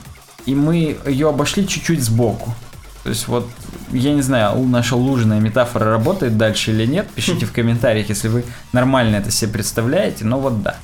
Потом, говорит, я думаю, ну нахрен делать list style position inside, сделаем margin left один рем, и outside, то есть полностью ровно, опять же, также по линеечке, но, говорит, я хочу все-таки, чтобы они были немножечко сдвинуты, поэтому я сделал 1.7. Угу. Оп, и там, но меньше, чем браузерный дефолтный отступ, и он сделан не пэддингом, а марджином, чтобы как-то, если вдруг он э, подсветку какую-то делал там или что-то еще, у него это как единый элемент оказался. Поэтому вот он говорит, а что касается лишек между ними, то говорит, пусть они разделяются не так сильно, как параграфы. Пусть у них будет э, микроотступ побольше. Потому что у строк в параграфе это как стена текста. А здесь пункты списка, они все-таки отдельные. Поэтому он добавил 0.25 от э, линеечки между пунктами списка. Я, если честно, разницу не сильно вижу. Угу. Но, но вижу, что они менее слепленные теперь. Прикольно. Я прям даже воодушевлен. Особенно селектор ли плюс ли, он делает так, что у последней лишки нету этого отступа. Точнее у первой. Здесь у него margin топ, а мог бы ли плюс ли margin ботом, тогда бы у последней не было. Ну, короче, он все правильно сделал, молодец. Иными словами, вертикальный ритм работает, но над ним надо работать, простите за тавтологию. Не надо его использовать так в тупую, и надо более творчески подходить. И опять же, на самом деле здесь э, красной линии идет перекличка с первой нашей статьей сегодняшней про анимационное вот это время. Надо стараться пробовать и в зависимости от пробований, вот как вам кажется, как вам вот на ощупь практически, на, по ощущениям, что чувствуется, так, так и работайте. Это все может даже зависеть от фона сайта. Если он не белый будет, а черный, может быть, как-то вам сжатии все покажется, вы еще меньше отступа идете. Хрен его знает. Все это такое. Отлично. Тут я прям опять стол смайлик переворачивает. Я не могу каждый раз на это обращаю внимание, это круто. Слушатели, пишите, как вам на слух слушать вообще тему про вертикальный ритм. Я прям даже не представляю себе как, но тем не менее есть люди, которые даже нас даже просят тайминги в описании в iTunes. Угу. Я даже не знаю, будем ли мы потакать им. Извращенцем этим. Да, попробуем разочек. Озабоченным. Да, но скорее всего что нам стоит в конце Да мы, концов? мы же как бы опять же прогибаемся, под, прям не, ложимся под всех. К счастью, не под всех. К счастью, не под всех. Я прям даже, да. TechCrunch, следующая статья, называется «Пожалуйста, не учитесь программировать». Please don't learn to code. И у чувака тоже припекло, на самом деле. Бейзел Фараг некий.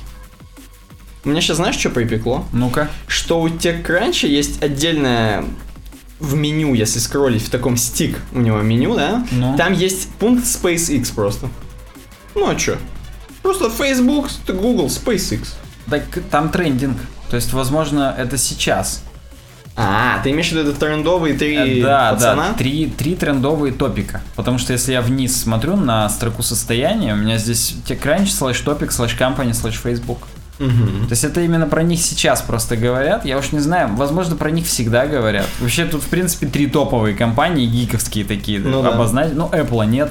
Я думаю, когда новый iPhone или что-то выйдет, или хотя бы когда WWDC будет, там Apple будет еще в списке трендингов. Причем золотой такой, золотой-розовый. Возможно. Или что-то новое они там представят. С двумя камерами Apple будет. Такое. Так вот, пожалуйста, не учитесь программировать. У Бейзела припекло в том смысле, что сейчас, говорит, в принципе, хайп вокруг программирования в Америке. Ну, нам отсюда не очень видно, но, видимо, так и есть. Ну, просто вспомни, даже Обама там что-то программировал. Мгм. Причем он практически именно Hello World прям картин написал. Я уж не знаю на чем, на JavaScript, может быть. Ну слушай, надо, кстати, узнать на чем. Сейчас все сядем быстро на чем на питоне. Ой, да, на каком-нибудь Нигероне. Не знаю, нельзя, конечно, но просто вот захотелось это сказать. Роскомнадзор, не закрывайте нас, пожалуйста. Плиз. Плизик, да. Так вот, и сейчас прям такой посыл, что надо учиться кодить, это прям круто и так далее. И его прям даже бесит Бейзел это. Еще, говорит, сериал этот «Силиконовая долина» на. HBO. Слишком, говорит, они романтизируют. Все будут думать сейчас, что все, кто кодит, они просто там сидят, что-то думают, по вечерам дуют шмаль, и, все у них хорошо. Я причем просто хочу ввести в курс дела. Там даже бывают такие, там есть такая серия, одна из серий, где чувак, который долго не кодит, долгое время, он садится и что-то там сильно кодит, и круто все у них получается. То есть это там странно. наоборот, не то, что у него скилл потерялся, а она ему Да, озарение. он как он еще сел, знаешь, перчатки по рокке надел уже, хоп, повязочку и сел, и круто все у него. Ну, здесь может, конечно, быть просто тема в том, что вдохновение нашло. Мо- да, может от, быть. от веществ, там, например, каких-нибудь, опять же. Но вот, э, да. Он пишет, что на самом деле картина более сложная, и мы живем в супер со- соревновательном мире, ультра competitive world. Так. И это перекликается с твоей новостью про красавчиков, потому что те пацаны, они же красавчики не только снаружи, но и внутри. В том Мгм. смысле, что кодят-то они хреново. Мгм. Ну, как ты, как ты там сказал, не Не мятежный дух. да, не мятежный духом, точно. И, в принципе, сейчас вот американская публика думает, что сейчас любой начнет кодить, станет Элоном Маском или Марком Цукербергом. Не дай бог. Да, как раз именно в со- соответствии с трендинговыми компаниями Facebook и SpaceX здесь. То есть те кранч знают, кого упоминать. И я, говорит, не хочу, чтобы все шли учиться кодить, потому что для этого надо душой быть программистом. Он Говорит, вы не поймите неправильно. Я понимаю, что, в принципе, быть инженером и программистом это круто, это важные скиллы и так далее. Но только если вы душой программист. А если вы на самом деле перекладываете картошки фри, то не надо фокусироваться на программировании, потому что это просто индустрия. Это из этого опять же рынок делает, и из обучения в том числе. И в тот момент, когда все ходят вот на эти семинары, научись программировать там за две недели, ну наверняка такие есть, я просто знаю, как в Америке на инфобизнесе любят деньги делать. И, ну, кстати, у нас есть наш любимый Давид, который может нам прояснить в комментариях. Он, правда, в комментариях не пишет, он потом в чатике пишет. Но и тем не менее, кстати, можете и к нам в чатик в Телеграме захаживать, там все звезды нашего подкаста тусят. Кроме нас, конечно. Так вот, и можно прояснить, да, картину реальную по поводу вот э, ситуации с этим программированием, но он э, здесь нам, как зовут, забыл уже, Бейзел, говорит о том, что все эти семинары, из-за того, что они учат программировать галопом по Европам, они концентрируются не на том, не на решении проблемы, а просто на том, что надо кодить. И, а на самом деле, говорит, инженеры, они же не так. То есть здесь Блин, я просто сразу хочу сказать, что на самом деле программирование, которое понимают вот те люди, которые типа надо кодить, да, они не понимают, что программирование это глубокая теория, охренеть какая. То есть ты до этого должен столько прочитать теории, понять это, осознать, через себя пропустить, перед тем, как вообще что-то написать. Чем, ну, Hello World там вот на, на питоне. Вот, поэтому... Ну, да, и он здесь говорит, когда мы сразу фокусируемся на кодинге, мы теряем возможность найти правильный вариант решения просто, ну, на брейншторме. Так, а давай, короче, мы, ну, когда люди собираются, просто думаем, давай у нас здесь в архитектуре будет задумка, что вот тут счетчик, короче говоря, а тут мы будем вот это собирать, и потом в зависимости от этого будем выводить, а не просто садиться и сразу выводить, что по имя попало. Я просто даже помню, мы когда с тобой в ВУЗе учились, нас преподаватель, я не помню, если честно, кто из, возможно, Наталья Борисовна на PHP, может быть, Елена Владимировна на C-Sharp, я не помню, но кто-то говорит, а что вы типа сразу программировать-то сели? Вы типа сначала там сделайте практически блок-схему, подумайте там, Мгм. что кого.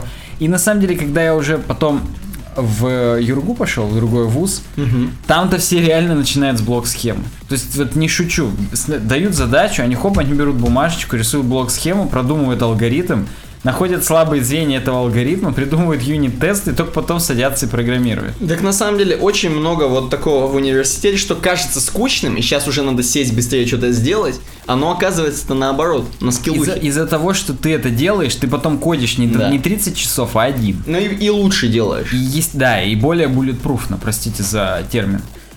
Я думаю, мы практически на самом деле пере- перекрыли все вообще. Всего Бейзла перекрыли, как Э, кобылу. Да. Но на самом деле он говорит, что даже Олимпиады уч- учреждают, и уже Олимпиады среди красавчиков в кавычках, и там ни хрена никто не понимает вообще, что кого. Они прям решают проблемы, но даже не понимают, в чем проблема. И говорит, есть у меня друг, который именно, так скажем, с инженерным образованием, он просто пошел и всех уделал без подготовки. Как детей. Да, просто потому что он сначала посидел, подумал, понял проблему и хоп, и написал «да». Он говорит, он, говорит, не писал вообще ни минуты кода, э, ни строки кода, пока не осталось несколько минут до, до- до дедлайна. Он сидел и продумывал сначала. Вот так вот. Тут прям подумать надо на самом деле. И он, он-то здесь еще дальше ведет к тому, что из-за такого засилия вот э, людей, которые хр- с хреновым опытом, при- появляются объявления типа нужны разработчики на Свифте 5 лет опыта, хотя он вышел в 2014. Да-да-да. То есть просто это пишут для того, чтобы отпугнуть вот таких вот дебилов, которые... А здесь именно чувак э, разделяет два понятия кодер и инженер. То есть программист от инженера, реально с инженерной мыслью. И говорит, нам, к сожалению, приходится теперь жить в том мире, где, чтобы попасть на какую-то работу и начать зарабатывать деньги, надо как минимум полтора-два года учиться как минимум, то есть усиленного курса именно программирования. И он говорит, я даже не знаю, хорошо это или плохо, но вот, к сожалению, это реальность, и она усугубляется только тем, что муссируется то, что надо кодить. Индустрия перена- перенасыщается дебилами. Из этих дебилов люди, которые реально с инженерными мыслями, им, им очень легко затеряться, потому что у них, скорее всего, коммуникационные скиллы, так называемые soft skills, Мгм. они ни хрена не развиты, как общаться с отделом кадров, их просто отсеют. Они не надушились там перед, перед собеседованием, не одели костюм какой-нибудь с подвернутыми, опять же, брюками, с туфлями. И их не взяли, хотя они бы могли мир изменить и как-нибудь там повернуть все в другое русло. Круто, круто. Так что вот такая философская статья. И последняя из рубрики разработки. У нас мы в неделю назад, опять же, был у нас подкаст про... Одна из тем была про опасный таргет blank. blank. И нашелся автор статьи на Хабре, Богдан Рыхаль, если я- мне не изменяет память. Она мне не изменяет сейчас. И мы тогда ему сказали, что он украл статью с медиума. И есть подозрение, что получилось наоборот. Что нас у него украли. его статья была на день ранее, чем на медиуме. И не только на медиуме, там, на Hacker News и на Мгм. Reddit. И, ну, я даже не знаю, приносим ли мы извинения, потому что мы нашли все-таки эту уязвимость, и про нее Матиас Байнанс писал еще два месяца назад на гитхабе у себя. Так. И он прям написал статью о том, что Window Opener это такая-то тема. И я на нее натыкался еще месяц назад. Хотел ее в паблик поставить. Но как-то она мне показалась какой-то скучной. И вот только Богдан Рыхаль смог эту скучность обернуть в прикольную обертку, простите за тавтологию, и сделать конфетку. На самом деле, кстати говоря, я знаешь, что думаю? Что из этой всей истории можно какой урок для наших слушателей и для нас с тобой? Что чуваки, которые написали... Хотя, кстати, он же, слушай, не наш слушатель. Ну, теперь он наш слушатель. Смотри. Возможно. Я Смотри. не знаю, будет ли он слушать этот Он выпуск. может больше и не будет, но он все равно уже один раз, один раз укололся и все, понимаешь? Да. Не, я просто к тому, что наши слушатели вдруг, если вы по какой-то причине крутой чувак и написали статью на Хабр Хабр, допустим, вы киньте ее нам, что вы типа первоисточник. А мы, мы а мы, стопудово мы вас обсудим. обосрем просто и все. Потом Я- в следующий раз извиняться. Да, нормально. Это нормальная практика. Да, после, после такого мы обычно к социальным новостям. Социальная переходим. новость. Google предложил женские эмодзи. Вот так у нас звучит в Slack, в нашем в Slack, простите. Короче говоря, статья о том, что кто-то там из Гугла кто-то, человек похожий на женщину, возможно. А может быть, все-таки женщина, да? Не человек, а женщина. Так вот, нет, ну все-таки кто-то из Google а, предложил нарисовать, почему бы и нет, женщин, женские эмодзи, и причем именно профессии. Он, он хотел именно профессии нарисовать. И, собственно, есть некий мока. Это еще никуда не пошло, то есть это просто прикол. Просто чуваки попробовали нарисовать. Ну, охренеть прикол. Охренеть прикол, да. Они нарисовали несколько эмодзи э, женщин, которые э, как бы показывают профессии, так скажем. И вот здесь мы видим бизнес, бизнес-вумен некую, причем самое прикольное, что эти типа, они сразу намекают, что можно, можно было бы, если они, допустим, сделают или, или, или как-то еще, можно использовать, то есть, эмодзи женщины плюс портфельчика. Это, возможно, они говорят, как сейчас это используется. Да, и получается, собственно, женщина такая бизнес-вумен, office ну, бла-бла-бла, financial advisor. Accountant, что переводится как бухгалтер. Да. Ну и клерк. То да. есть клерки Джеймс молчаливый, Джей молчаливый Боб Ладно. Вот. И, собственно, хотят показать разнообразие мужских и женских профессий. Поэтому они нарисовали здесь еще несколько. Мы, собственно, можем здесь видеть, те, кто у нас наши зрители. А те, кто слушатели, я просто скажу, что на самом деле, как бы это все вот было печально, не печально, опять же, какие-то там лобби, не лобби, опять же, какие-то вещи такие. Э, в принципе, нарисовано прикольно, мне нравится. Оно так достаточно задорно нарисовано хипстерски. Я, к сожалению, должен констатировать, что мне тоже нравится и прикольно. Оно прикольно, вот, к сожалению, вот, значит, в чем прикол? То есть, возможно, скоро и про геев нарисуют, что прикольно. И, и возможно, бы... мы, мы уже поражены этим всем, и, и нам тоже и это будет. И прикольно. это будет прикольно, да, но тем не менее, вот смотрим. Healthcare, допустим, то есть какой-то доктор, какой-то, причем доктор в разных, есть такой доктор, а есть как бы медсестра, а есть как бы, как сказать, которая вот операции проводит в масочке. Ну как да. Дентист, есть допустим. еще Science, который есть, допустим, именно science. нейробиолог. С колбочкой с такой, да, это прикольно. То есть вообще с колбочкой мне нравится, она еще в таких очочках прикольных улыбается. Есть education какая-то, такая graduate, именно... Да, в шляпе. В шляпе, да. Есть technology, там за, за ноутбуком сидит. Ну, кстати, такое, да, как бы за ноутбук. Почему бы нет? Industry есть. Technology, вот этот за ноутбуком, это в равной степени, на самом деле, и журналист. Да, то есть это хоть что может быть вообще, хоть что, да. Working on laptop. Он, возможно, я не знаю, что делает. Ну вот, да. Industry, возможно, веб, вебкам-модель, почему бы нет? Как бы да, кстати, тоже может быть, да. Industry, там вообще девочка с... Эм, вот как это называется правильно? Короче, со сварочным аппаратом. С газосварочным аппаратом. Да, да, и в маске прям, как надо все. Эм... Я даже могу сказать по-английски welding machine. Да, да. Factory worker. Uh, industry следующая, это как бы девочка, которая прям на китайском это, заводе. Это, да, да, которая в общежитии живет. Делает именно платы, high-tech industry worker. Assembly Line Worker, которая реально, вот реально на лайне работает. Да, да, есть индустрия, которая прям вот, вот мужики с грубыми волосатыми руками, и вот прям девочка такая хрупкая, улыбающаяся, э, с ключом разводным, не знаю, насколько сейчас, подскажите нам, пожалуйста, насколько, на 17, но я не знаю, насколько они. Ну, и в каске. Давай посмотрим. УТФ э, U плюс 1F 527. Возможно, 27. Возможно, гигантский. Но если на 527 это с размером с дом, но, причем с дом элемента HTML. Но вот 2, на 27 ключ гигантский у меня такой, да. Вот, ну да, работник может э, быть получен любой из 13 профессий может быть получен комбинацией мужской или женской головы в сочетании с конкретным предметом. В случае музыканта, там бла-бла про Дэвида Боу еще какой-то прикол был. А, ну да. И, собственно, вот здесь дальше есть еще, еще несколько, которые как бы уже не то чтобы профессии, хотя можно и профессиями назвать. Например, фарминг. Как, как бы фермер такой. Девочка-фермер, она с вилами, прикольно.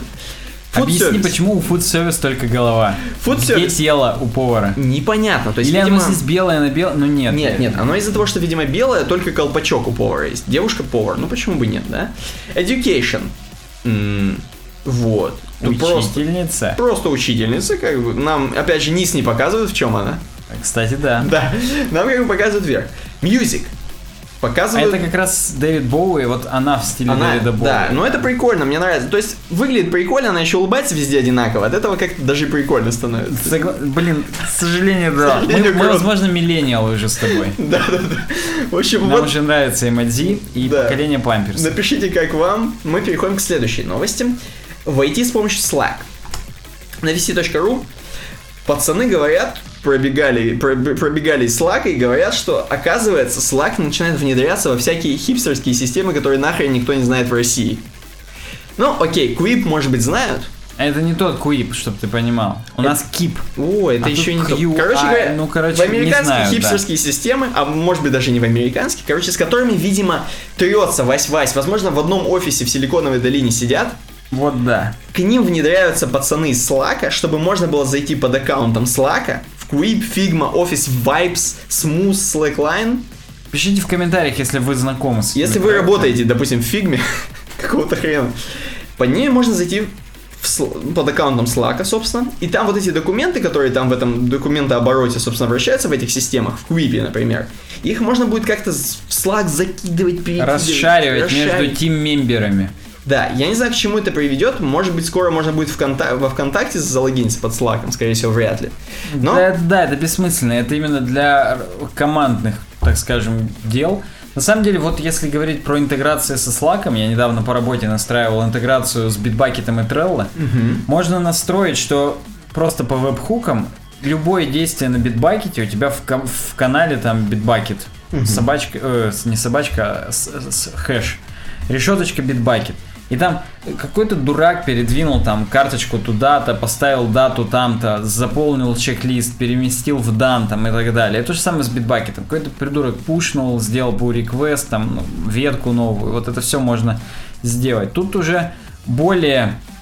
То есть здесь не one-way ticket to the moon, не в одну сторону прилетают просто уведомления и все, а здесь именно можно зайти под Slack для того, чтобы документы оттуда расшаривать. Ну, хотя это тоже практически one way. Ну, в общем, да. Я просто хочу напомнить для наших слушателей, которые не в теме, Slack это как бы такой мессенджер типа скайпа. В нем можно делать каналы, как в Мирк, Ирк чате, может быть, кто-то знает. И, собственно, в них переписываться по какой-то теме, например. Ну, на самом деле, да, он стал более командным и рабочим именно из-за интеграции. Там их сотни и вообще до хрена. Я причем зря закрыл, там была прикольная статистика про то, что из там что-то из трех миллионов пользователей 800 из них проплатили Slack, mm-hmm. а его можно проплатить 800 тысяч из 2,7 миллионов ну, человек. Треть, треть. Да, пользуются платной подпиской.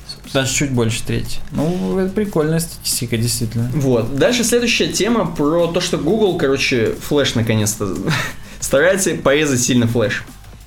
Google, собственно, со своим Google Chrome начали такую массивную атаку на К сожалению, пока только в стадии обсуждения. Ну, начали массивное обсуждение. Начали массивное обсуждение о том, что запретить включать флеш нахрен в своем браузере. Ну, включать в том смысле, что, допустим, ты видишь фрейм, в котором есть флеш, и он напи- напи- что он не запущен просто сразу по умолчанию. И поэтому он сразу и не жрет ресурсы, и как бы и не бесит тебя. И вообще. Но они хотят сделать исключение для таких, ну, для таких крутых пацанов типа Ютуба, Фейсбука, ВКонтакте, Яндекса и т.д. и т.п. То есть вот такие пацаны, даже одноклассники не пострадают. Даже Twitch. И Twitch. То есть... Хотя Twitch уже пострадал после того, как Карину забанили, Кариночку, но тем не менее. Да, Кариночку забанили. Она, возможно, единственная на флеше сидела, все остальные на HTML5. Вот.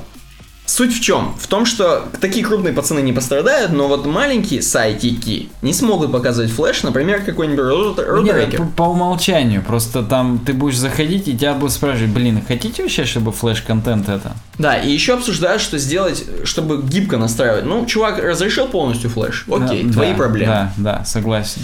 Вот, окей. Следующая новость про, по-моему, есть на русском. А, ну все, следующая новость просто бомба, все приготовились, просто сняли штаны, возможно. И взяли попкорн. Взяли попкорн. Просто, чтобы намаслить руки перед снятыми штанами. Да. Тут как бы да.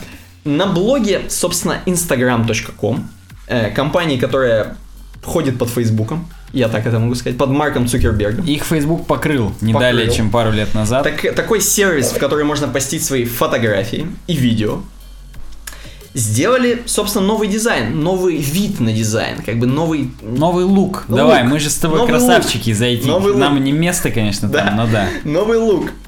И, тем не менее, и они как бы сделали охрененный видос такой на 55 секунд, в котором они пытаются объяснить, что они вообще как придумали, сделать из логотипа Инстаграма старого, который мы видели там на, стар... на телефонах. Это на... бесконечность мы Бесконечно. видели. 7 версий назад. Новая версия Instagram 8.0 на самом деле. Да, они как бы перел... Самое... Больше всего, так, так, так скажем, Butthurt вызвал именно редизайн вот этой иконки. Не редизайн внутренней части, они как бы и, и внутри переделали немножко, там все белое сделали. Вот. Чтобы ты понимал, я сейчас для наших зрителей включил видос, ну без звука, mm-hmm. конечно, да. а то у нас уже со звуком были конфузы. Да. Ну да. Они в этом видосе пытаются объяснить, как они подбирали, собственно, даже с шуточками. Даже с шуточками, вот с прикольчиками, как они подбирали. И в принципе, меня меня устраивает не, даже я не, не то, что я как бы не то, что сейчас говорю мне нравится редизайн иконки, да, но они, мне нравится, как они объяснили это, что вот этот задний бэкграунд, так скажем, который все простебали, что это просто чувак фильтр накрутил в фотошопе, да? Ну, из дефолтных градиентов выбрал, да. Да, они это объяснили, что просто это смесь всех цветов, там, типа мира, там, или всех цветов вот этого прошлого их э, логотипа, вот этой иконочки, смесь всего-всего-всего, это вот Инстаграм. И на нее наложен, я не знаю даже как это, какая-то как же это, какая-то иконка, вот эта иконка именно белая, вот этого фото, фото, фотоаппарата, Uh-huh. Который, опять же, кучу по всякому разному простебали, что это просто э, стиральная машинка, в которой крутится. А, да, вот, вот этих я уже не видел. Вот, вот всякие такие, да, всякие такие приколы. То есть много кому не понравился редизайн была статья про то, что там всем в социальных сетях, в Твиттере, естественно, простебали. Да ладно, где в Твиттере, Инстаграм простебали, да ладно. Действительно, да. Да. Возможно, там оплатили даже, чтобы его простебали. Но вообще, я тебе так скажу, градиент, он еще взят из радуги, которая была на старой камере. Да. Там да. прям показывают они видосе, как они пипетят оттуда. Угу. И прям эти цвета все смешивают между собой. Возможно, в стиральной машинке цветные вещи в 90 градусов стирают, и вот такое на выходе получается. И самое главное, что они у остальных своих приложений, то есть у лейаута, бумеранга и гиперлапса поменяли тоже в таком же стиле, собственно, иконки. Но там было несложно, я так понимаю, там просто по приколу поменяли и поменяли. Эм. Я все еще жду, когда они добавят постинг в веб-версии. Да, кстати, да, чтобы можно было просто ты не парился с телефона, не то, что ты загрузил чтобы с охрененной можно было прям уже дил, чтобы был дил нормальный, чтобы можно было сидеть и прям контент-менеджментом крутым заниматься, прям SMM полный. Чтобы не девочка у тебя на телефоне сидела, которая это будет делать, а чтобы ты прям в очочках сел и такой, блин, да. сейчас я забабахаю лучший инстаграм аккаунт, прям все мне будут покупать макароны. Ну вот, собственно, это первый видос New Look for Instagram, где они объясняют про логотип. Но следующий есть. Еще New Look for Instagram inspired by the community. И они там рассказывают про свое комьюнити, в котором они, собственно, упоминают все меньшинства, которые могут. Там, там мы видим это, да, как парни обнимаются, целуются. Ну, все как надо. Я и... full скрин открою его, там минутный видос. Да, и там, опять же, они показывают все краски Инстаграма, которые, собственно, и превращаются в new look Инстаграм. У меня почему-то в full скрине не работает. Не работает. Но тем не менее, короче говоря, я не против. Мне, мне нравится, прикольно сделали, потому что старая вот эта хрень, ее уже давно надо было выкинуть. Старая иконка. Она, конечно, была, да, она была символом, знаешь чего? Она была символом скевоморфизма и айфонов старых, и старой оси. Это было... Символом эпохи, Да, символом эпохи, но эпоха ушла, и, собственно, Айв сделал новый дизайн для, для айфона, для оси. И, собственно, они сделали под этот iPhone, ну как-то очень с задержкой, да, я считаю, они сделали. Я вот как раз хотел сказать, что уже веб-брутализм. Уже веб-брутализм. Уже обратно надо уже из, обратно. из градиентов, из clean, simple, clever. Вот да. из этого надо уходить нахрен уже. Угу. Но вот как-то... Запоздалось, запоздалось. Ну, их давно критиковали за то, что они запаздывают. И, ну, видимо, для них это не повод, они на расслабончике Вообще сидели, на расслабоне. в Силиконовой долине, все нормально, это. А потом хоп и сели в один момент, перчатки надели и сделали. Да, следующая YouTube Messenger. Вот такая у нас. Ну как ты, ну скажи, что пусть пишут в комментариях. Пишите, плиз, да, потому что, как. потому что да, потому что вот этот Инстаграм, он всех вызывает разные эмоции. И, возможно, вы напишите просто, да что я дурак просто сраный, что логотип говно и убейся об стену. Может быть, я просто уже деградировал, просто напишите в комментариях. Особенно Богдан Рыхаль, плиз напиши. Да, напиши, как тебе Инстаграм новый. Да. Мне просто вот, ну, я чуть-чуть. Сами вот эти иконочки нижние. Угу. Лупа говно. Она круглая, беспонтовая. Если посмотреть на андроиде, к сожалению, угу. лупа нормальная, практически из фонд Awesome. Угу. А на айфоне она какая-то, блин, не знаю. Не, внутренний там надо обсуждать. Я как бы про внутренний не берусь, но вот по поводу логотипа я, я сказал, что в принципе я не против, прикольно. Ну да, да. Так вот, короче говоря, YouTube делает хрень, в которой можно переписываться будет, причем очень круто. YouTube Messenger некий. Интересно, шестерка это или шестеска на featured image? Ну, блин, выглядит круто, как будто шестеска. Действительно, шестеска же круче, чем шестерка выглядит. Так вот, собственно, YouTube, я так понимаю, что еще они это готовят, что вот в этом мобильном приложении YouTube, я не знаю, часто вы в нем сидите или нет, я иногда пользуюсь, прикольная тема. Я YouTube Creators Studio пользуюсь, а обычным YouTube как-то э, после апдейта я не установил. Кстати, знаешь почему? ну -ка. Я могу ответить. Потому что когда ты включаешь ютубный видос в браузере, ты можешь его свернуть и сделать плей из центра, контрол-центра, и можешь фоново слушать видос. Да. При этом, там, сидя в Твиттере, там, где угодно. А приложение YouTube невозможно из фона вот так включить. А, приложение YouTube очень эгоистично себя ведет. Ты не можешь его выгрузить ничего, чтобы у тебя не прерывалось видео. Да, Поток да. у тебя абсолютно, ты должен смотреть на него и как бы... И все, меня это бесит просто на организменном уровне, поэтому я после вайпа системы недавнего угу. я не ставил его. Напишите в комментариях, вдруг они это пофиксили. Ну вот, и они хотят сделать, собственно, круто, чтобы уже жили пацаны в Ютубе, чтобы уже была такая большая социальная сеть. Несмотря на то, что я так так понимаю, потому что Google Plus не удался, может быть из-за этого, они хотят на YouTube сделать упор. И что прикольно, вот этот чатик, который мессенджер будет ютубский, ты сможешь там кидать спокойно очень собственно, видосы с Ютуба, и они будут очень круто выглядеть, встраиваться. И там можно будет их сразу залайкать. М-м, как тебе, в принципе? Тем. Не знаю, не, не готов обсуждать. Это какой-то пока пока это реально не будет. Я, я объясню, почему пока это дерьмово, потому что YouTube ты, ты вообще не, не ассоциируешь с тем, чтобы кому-то написать в Ютубе. Да, это не настолько социальная платформа, и она потерпела даже крах, когда они пытались совместить с Google Плюсом. Угу. То есть все, всем это опротивило. Ладно помню. бы они нормальную систему комментов, потому что даже сейчас система комментов, что там, что там говно. Что то, что это. Ну по аксиоме Эскобара. Поэтому хрен его знает вообще, кому это надо будет странное решение, на самом деле, принимают чуваки там из Google, но, возможно, они мятежные духом, и мы ничего не понимаем. Ну да, но только, блин, надо мятежным быть духом, но не тупыми хотя бы, поэтому... Не тупым мятежным духом. Последняя новость из раздела Соцки. Это про то, что, короче говоря, Google что-то немножко делает со своими ссылочками из выдачи. Немножко их кастомит. Даже, я бы сказал, дизайновая новость. Ну, да, как бы она социально дизайновая. Социально дизайновая. Это, это, вот некий Келлен Бек написал, собственно, на Mashable статью о том, что они спалили такую тему, что ссылки выглядят по-разному, разного цвета. Раньше был такого как бы голубого цвета ссылки. Да, а теперь черного. А теперь черного. Брутально. Брутализм. Веб-брутализм, я согласен. Но это, это вопрос по поводу того, мы же привыкли видеть ссылки с точки зрения UX синими, Нахрена их делать черными? Да, и, собственно, нажатые ссылки мы привыкли видеть таким фиолетовым. Эм, опять же, непонятно, сделают они это, не сделают, выкатят, может, только для Ирландии. Непонятно. Причем, нет, тут просто написано, что э, Google ответили, сейчас я поищу, где они здесь ответили, на, а, ответили комментариям, но чуваки в Твиттере у них прям бомбануло.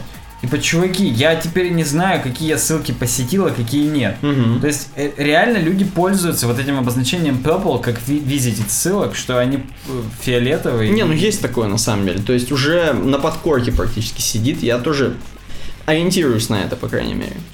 Да, причем кто-то другие пишут, что Google экспериментирует с цветами синего. Потому что с оттенками, простите. Потому что у некоторого чувака некоторых чуваков синий уже практически как фиолетовый вот этот. Понятно. То есть вот он сан келпа какого-то. Ну там, я так понимаю, АБ-тесты на хрен какую аудиторию. Так вот, Google ответили. «Э, мы все время на самом деле делаем мелко такие мелкомасштабные эксперименты с дизайнами на странице результата. Мы пока еще не уверены, что черный это новый синий. Отлично, отлично. Можно переходить, собственно, к последнему такому закр... очень крутому разделу научпоп, в котором, на самом деле, не то чтобы мы сейчас будем опять в СССР полетим, в этот, в этот раз не полетим. Ах, жаль. Жаль, да. Мы немножко так пройдемся по прикольным новостям, на самом деле. Вот первая прикольная новость, например. Именитый дизайнер, она у нас называется. Именитый дизайнер разрабатывает костюмы для SpaceX. Короче, пацаны из SpaceX и главный пацан Илон Маск, которого мы знаем и обсуждаем тут уже хрен знает сколько, реши- решили уже сделать все стильно. Не только полет на, на Луну, не только свои дрэгоны, не только свои фелконы, но еще и костюмы, в которые будут одеваться космонавты, уже выходя потом и маша ручками на, на, на Марсе, возможно. Да уж. Они будут одеваться в крутые костюмы. И, собственно, этим же занимается SpaceX. Они наняли там какого-то чувака, по-любому мы его никто не знаем. Ну, естественно. Дизайнер костюмов Хосе Фернандес. Возможно, звучит как футболист из Испании. Звучит как любой мексиканец. Да-да, Хосе Фернандес. Он сделал охренеть что? Он сделал костюмы для Бэтмен vs Супермен Dawn of Justice, которые все засрали. По-моему, да, да, это для Трона сделал. Ну, кстати, в Троне, по-моему, прикольно выглядел, но сам Трон, по-моему, не очень фильм, на самом деле. Ну, Ну, такой. Да, Окей, да. средний, да. Iron Man. Ну, то есть он делает костюмы, которые действительно такие облегающие, будем говорить. То есть Ну. именно скафандры такие, да. Так. Маск заявил, что хочет, чтобы его астронавты выглядели действительно круто. То есть, возможно, там Iron Man будут. Уже в- внутри Фелкона какого-нибудь там. Или Дрэгон сидеть. Поэтому вот такая небольшая статья. Напишите вообще, как вы относитесь к Илону Маску. Но мы все постоянно вот к, про не- к нему обращаемся, так Мы скажем. постоянно к нему относимся. Да, к нему как-то относимся. Вот. Чуваки в комментах тут вот на шазу пишут, мужик-то современный. Короче говоря, кто-то любит, кто-то не любит. Напишите, как вы отно- Может быть, он вообще тварь. Как вы Да, относитесь? я просто считаю, что он расфокусировался. Нахрена таким дерьмом-то заниматься? Он... Ты уже определись, ты или мятежный духом, Да, или, или, ты ты красавчик. красавчик из мира IT. Да, я согласен. Следующая статья, собственно, про НАСА, которые выложили в открытый доступ 56 своих патентов. Прикинь? Ух ты, хай-тек бета. Помнишь, мы неделю назад опять же обсуждали, что весь интернет теперь, или это не интернет? Весь интернет нахрен бета теперь. Да, что разработчики совсем обленились. Да, да, да, это было. И было там много про чё, и в том числе про игры, которые, когда ребята выпускают в бета-тест, и мы им на халяву все бета-тестируем, и вообще. Так вот, НАСА выложила в открытый доступ 56 своих патентов, и, собственно, я предлагаю нашим слушателям сейчас прям взять из этих патентов что-нибудь и сделать. Сейчас зачитаю, что за патент. Давай. Они раскрыли, и многие крутые компании заинтересовались, собственно, тем, чё- чем, чем, можно, чем сейчас можно воспользоваться. И вот такие патенты как. Я не буду вдаваться в подробности, просто я вам зачитаю какие. Дви- движитель на пылевой плазме. Движитель. Это такая электрическая двигательная установка, которая использует в качестве топлива лунную пыль, чтобы ты понимал. Нормальная тема. Чё такого в лунной пыли? Чё, неужели это такой энергоемкий какой-то ресурс? Метод преобразования отходов окиси азота в удобрения, например. Можно в саду использовать спокойно. Я понял, извини, просто лунная пыль. Ты отправил на Луну, и у него там бесконечное И там топливо. живёшь. Он может хоп, зачерпнуть и поехать Да, дальше. это не то, что ресурсы из Вова. Да, их-то надо фармить, каждый раз на ауки перекупать. Да. Технология смягчения силы ударной волны для сверхзвукового транспорта, например. Это, возможно, для наших маршруток подойдет челябинских. Экономические, экономичные методики производства высококачественных углеродных нанотрубок, например. Ну, это... Ты причем Я с, помню, с мы- 1000 баксов до 50 баксов за грамм нанотрубки можно будет производить. Еще чуть-чуть и до золота спустится. Ну, понятно, там более прочный тип аэрогеля, кто бы еще знал, что это такое. Наверное, это что-то, которое герметизирует хрень. Возможно, это это аэрогель. Возможно, это которым зубы чистят астронавты. Я не знаю. Кстати, да, более прочный. Представляешь, какие зубы у астронавта, если предыдущий ломается Да. Проект двигателя на эффекте Холла, чтобы это не значило. Бортовой канал связи, видимо, там какие-то рации.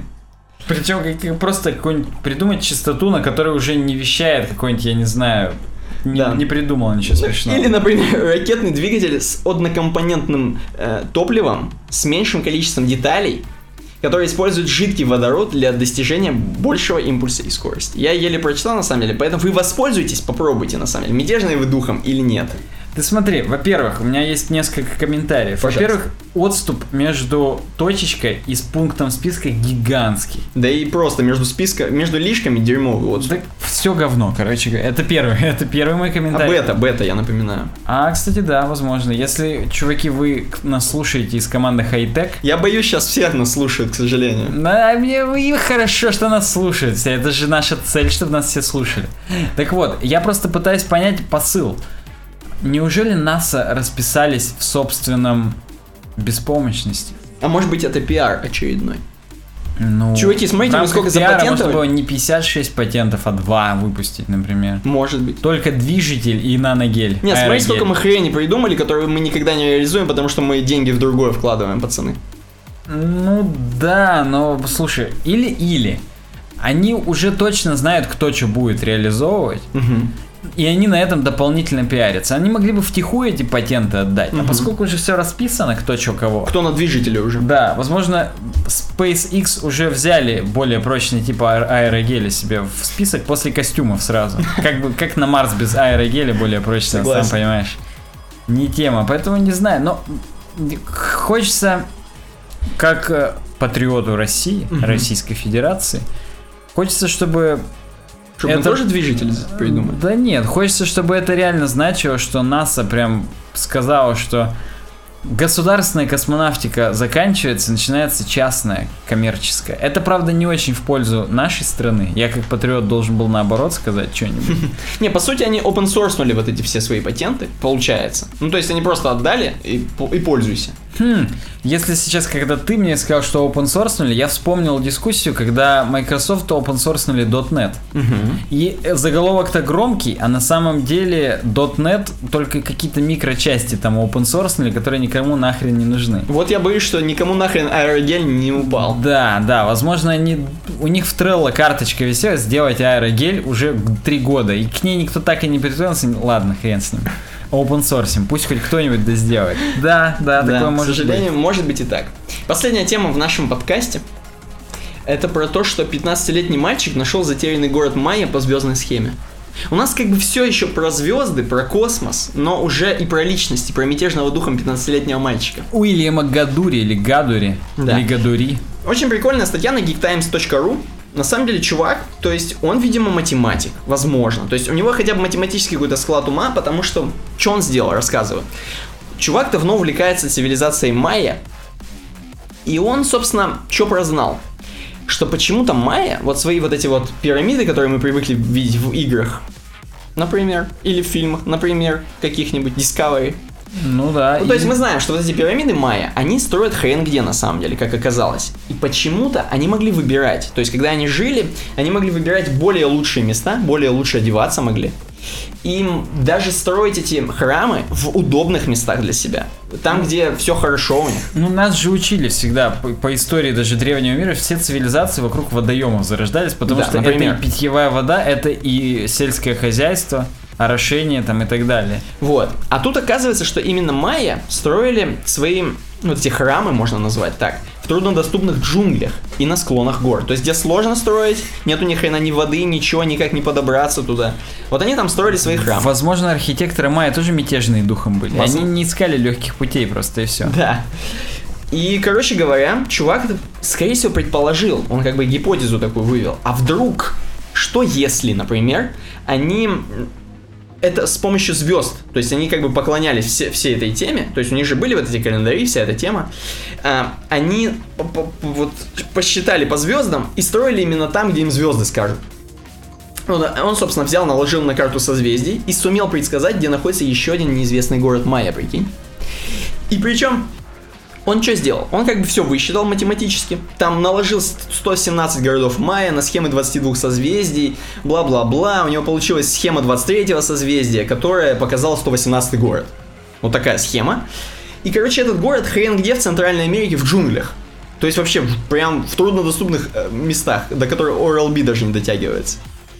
И, короче говоря, чувак... Но кариозные монстры все-таки дотягиваются, я думаю. да, и, собственно, он сам чё кого вообще, как, что узнать, и ему откопали спутниковые кадры, Google Earth, пропиарились гуглы, чтобы показать, что действительно там что-то есть. То есть там вот есть такой квадрат, в котором что-то стоит.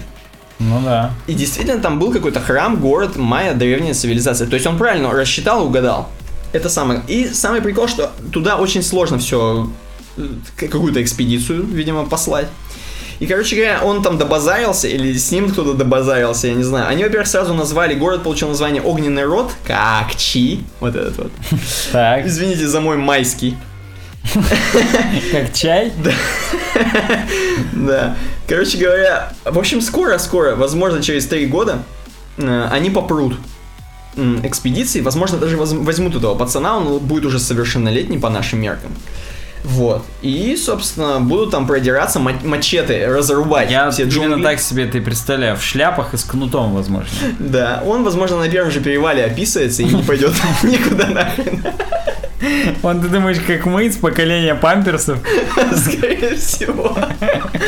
В общем, напишите, как вы относитесь. Я думал, он на первом же шухере расколется еще, кроме этого. Что он все набрал, на самом деле.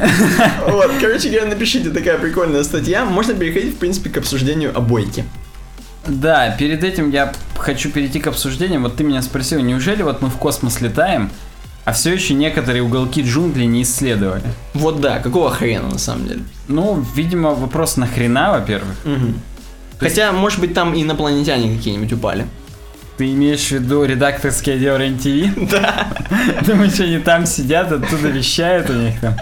Ну, все может быть на самом деле, но, видимо, это реально гигантских денег стоит. Это как, как э, есть сторонники теории, что пирамиды построили хрен кто там, пришельцы, говно.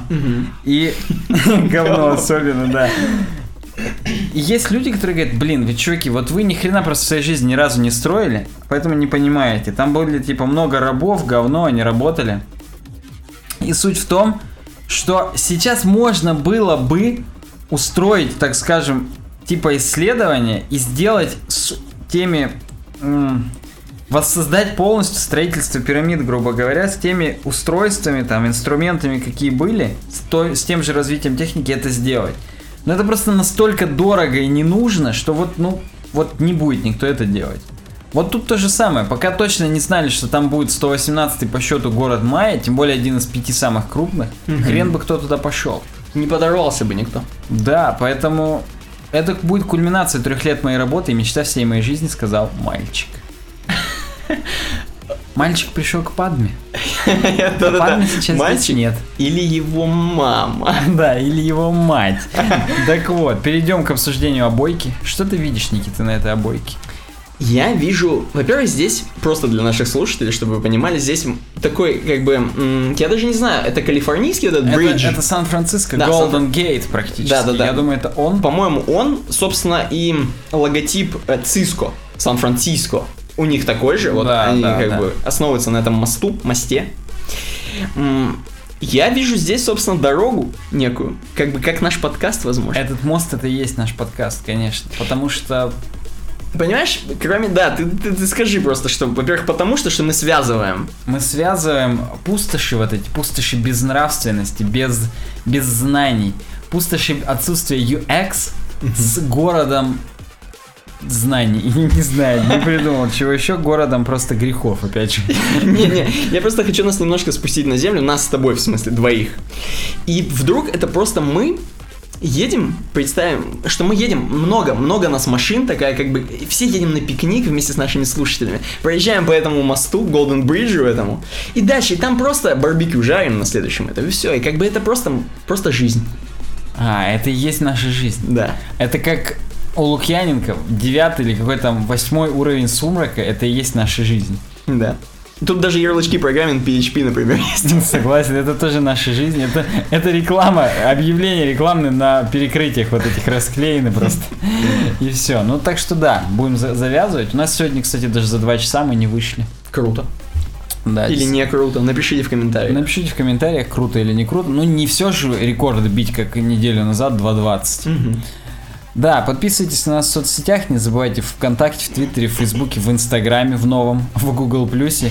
Пишите там везде комментарии, пишите свои отзывы, рассказывайте друзьям обязательно. На YouTube ставьте лайки, они влияют на ранжирование. Не забывайте комментировать, ставьте прям на паузу. Сейчас уже поздно, конечно. Но ставьте все равно на паузу и комментируйте прямо во время видоса. И не забывайте в iTunes нам ставить звездочки и тоже писать отзывы. А с вами были Никита Тарасов и Александр Гончаров. Удачного всем дня, до следующей недели, пока. Пока.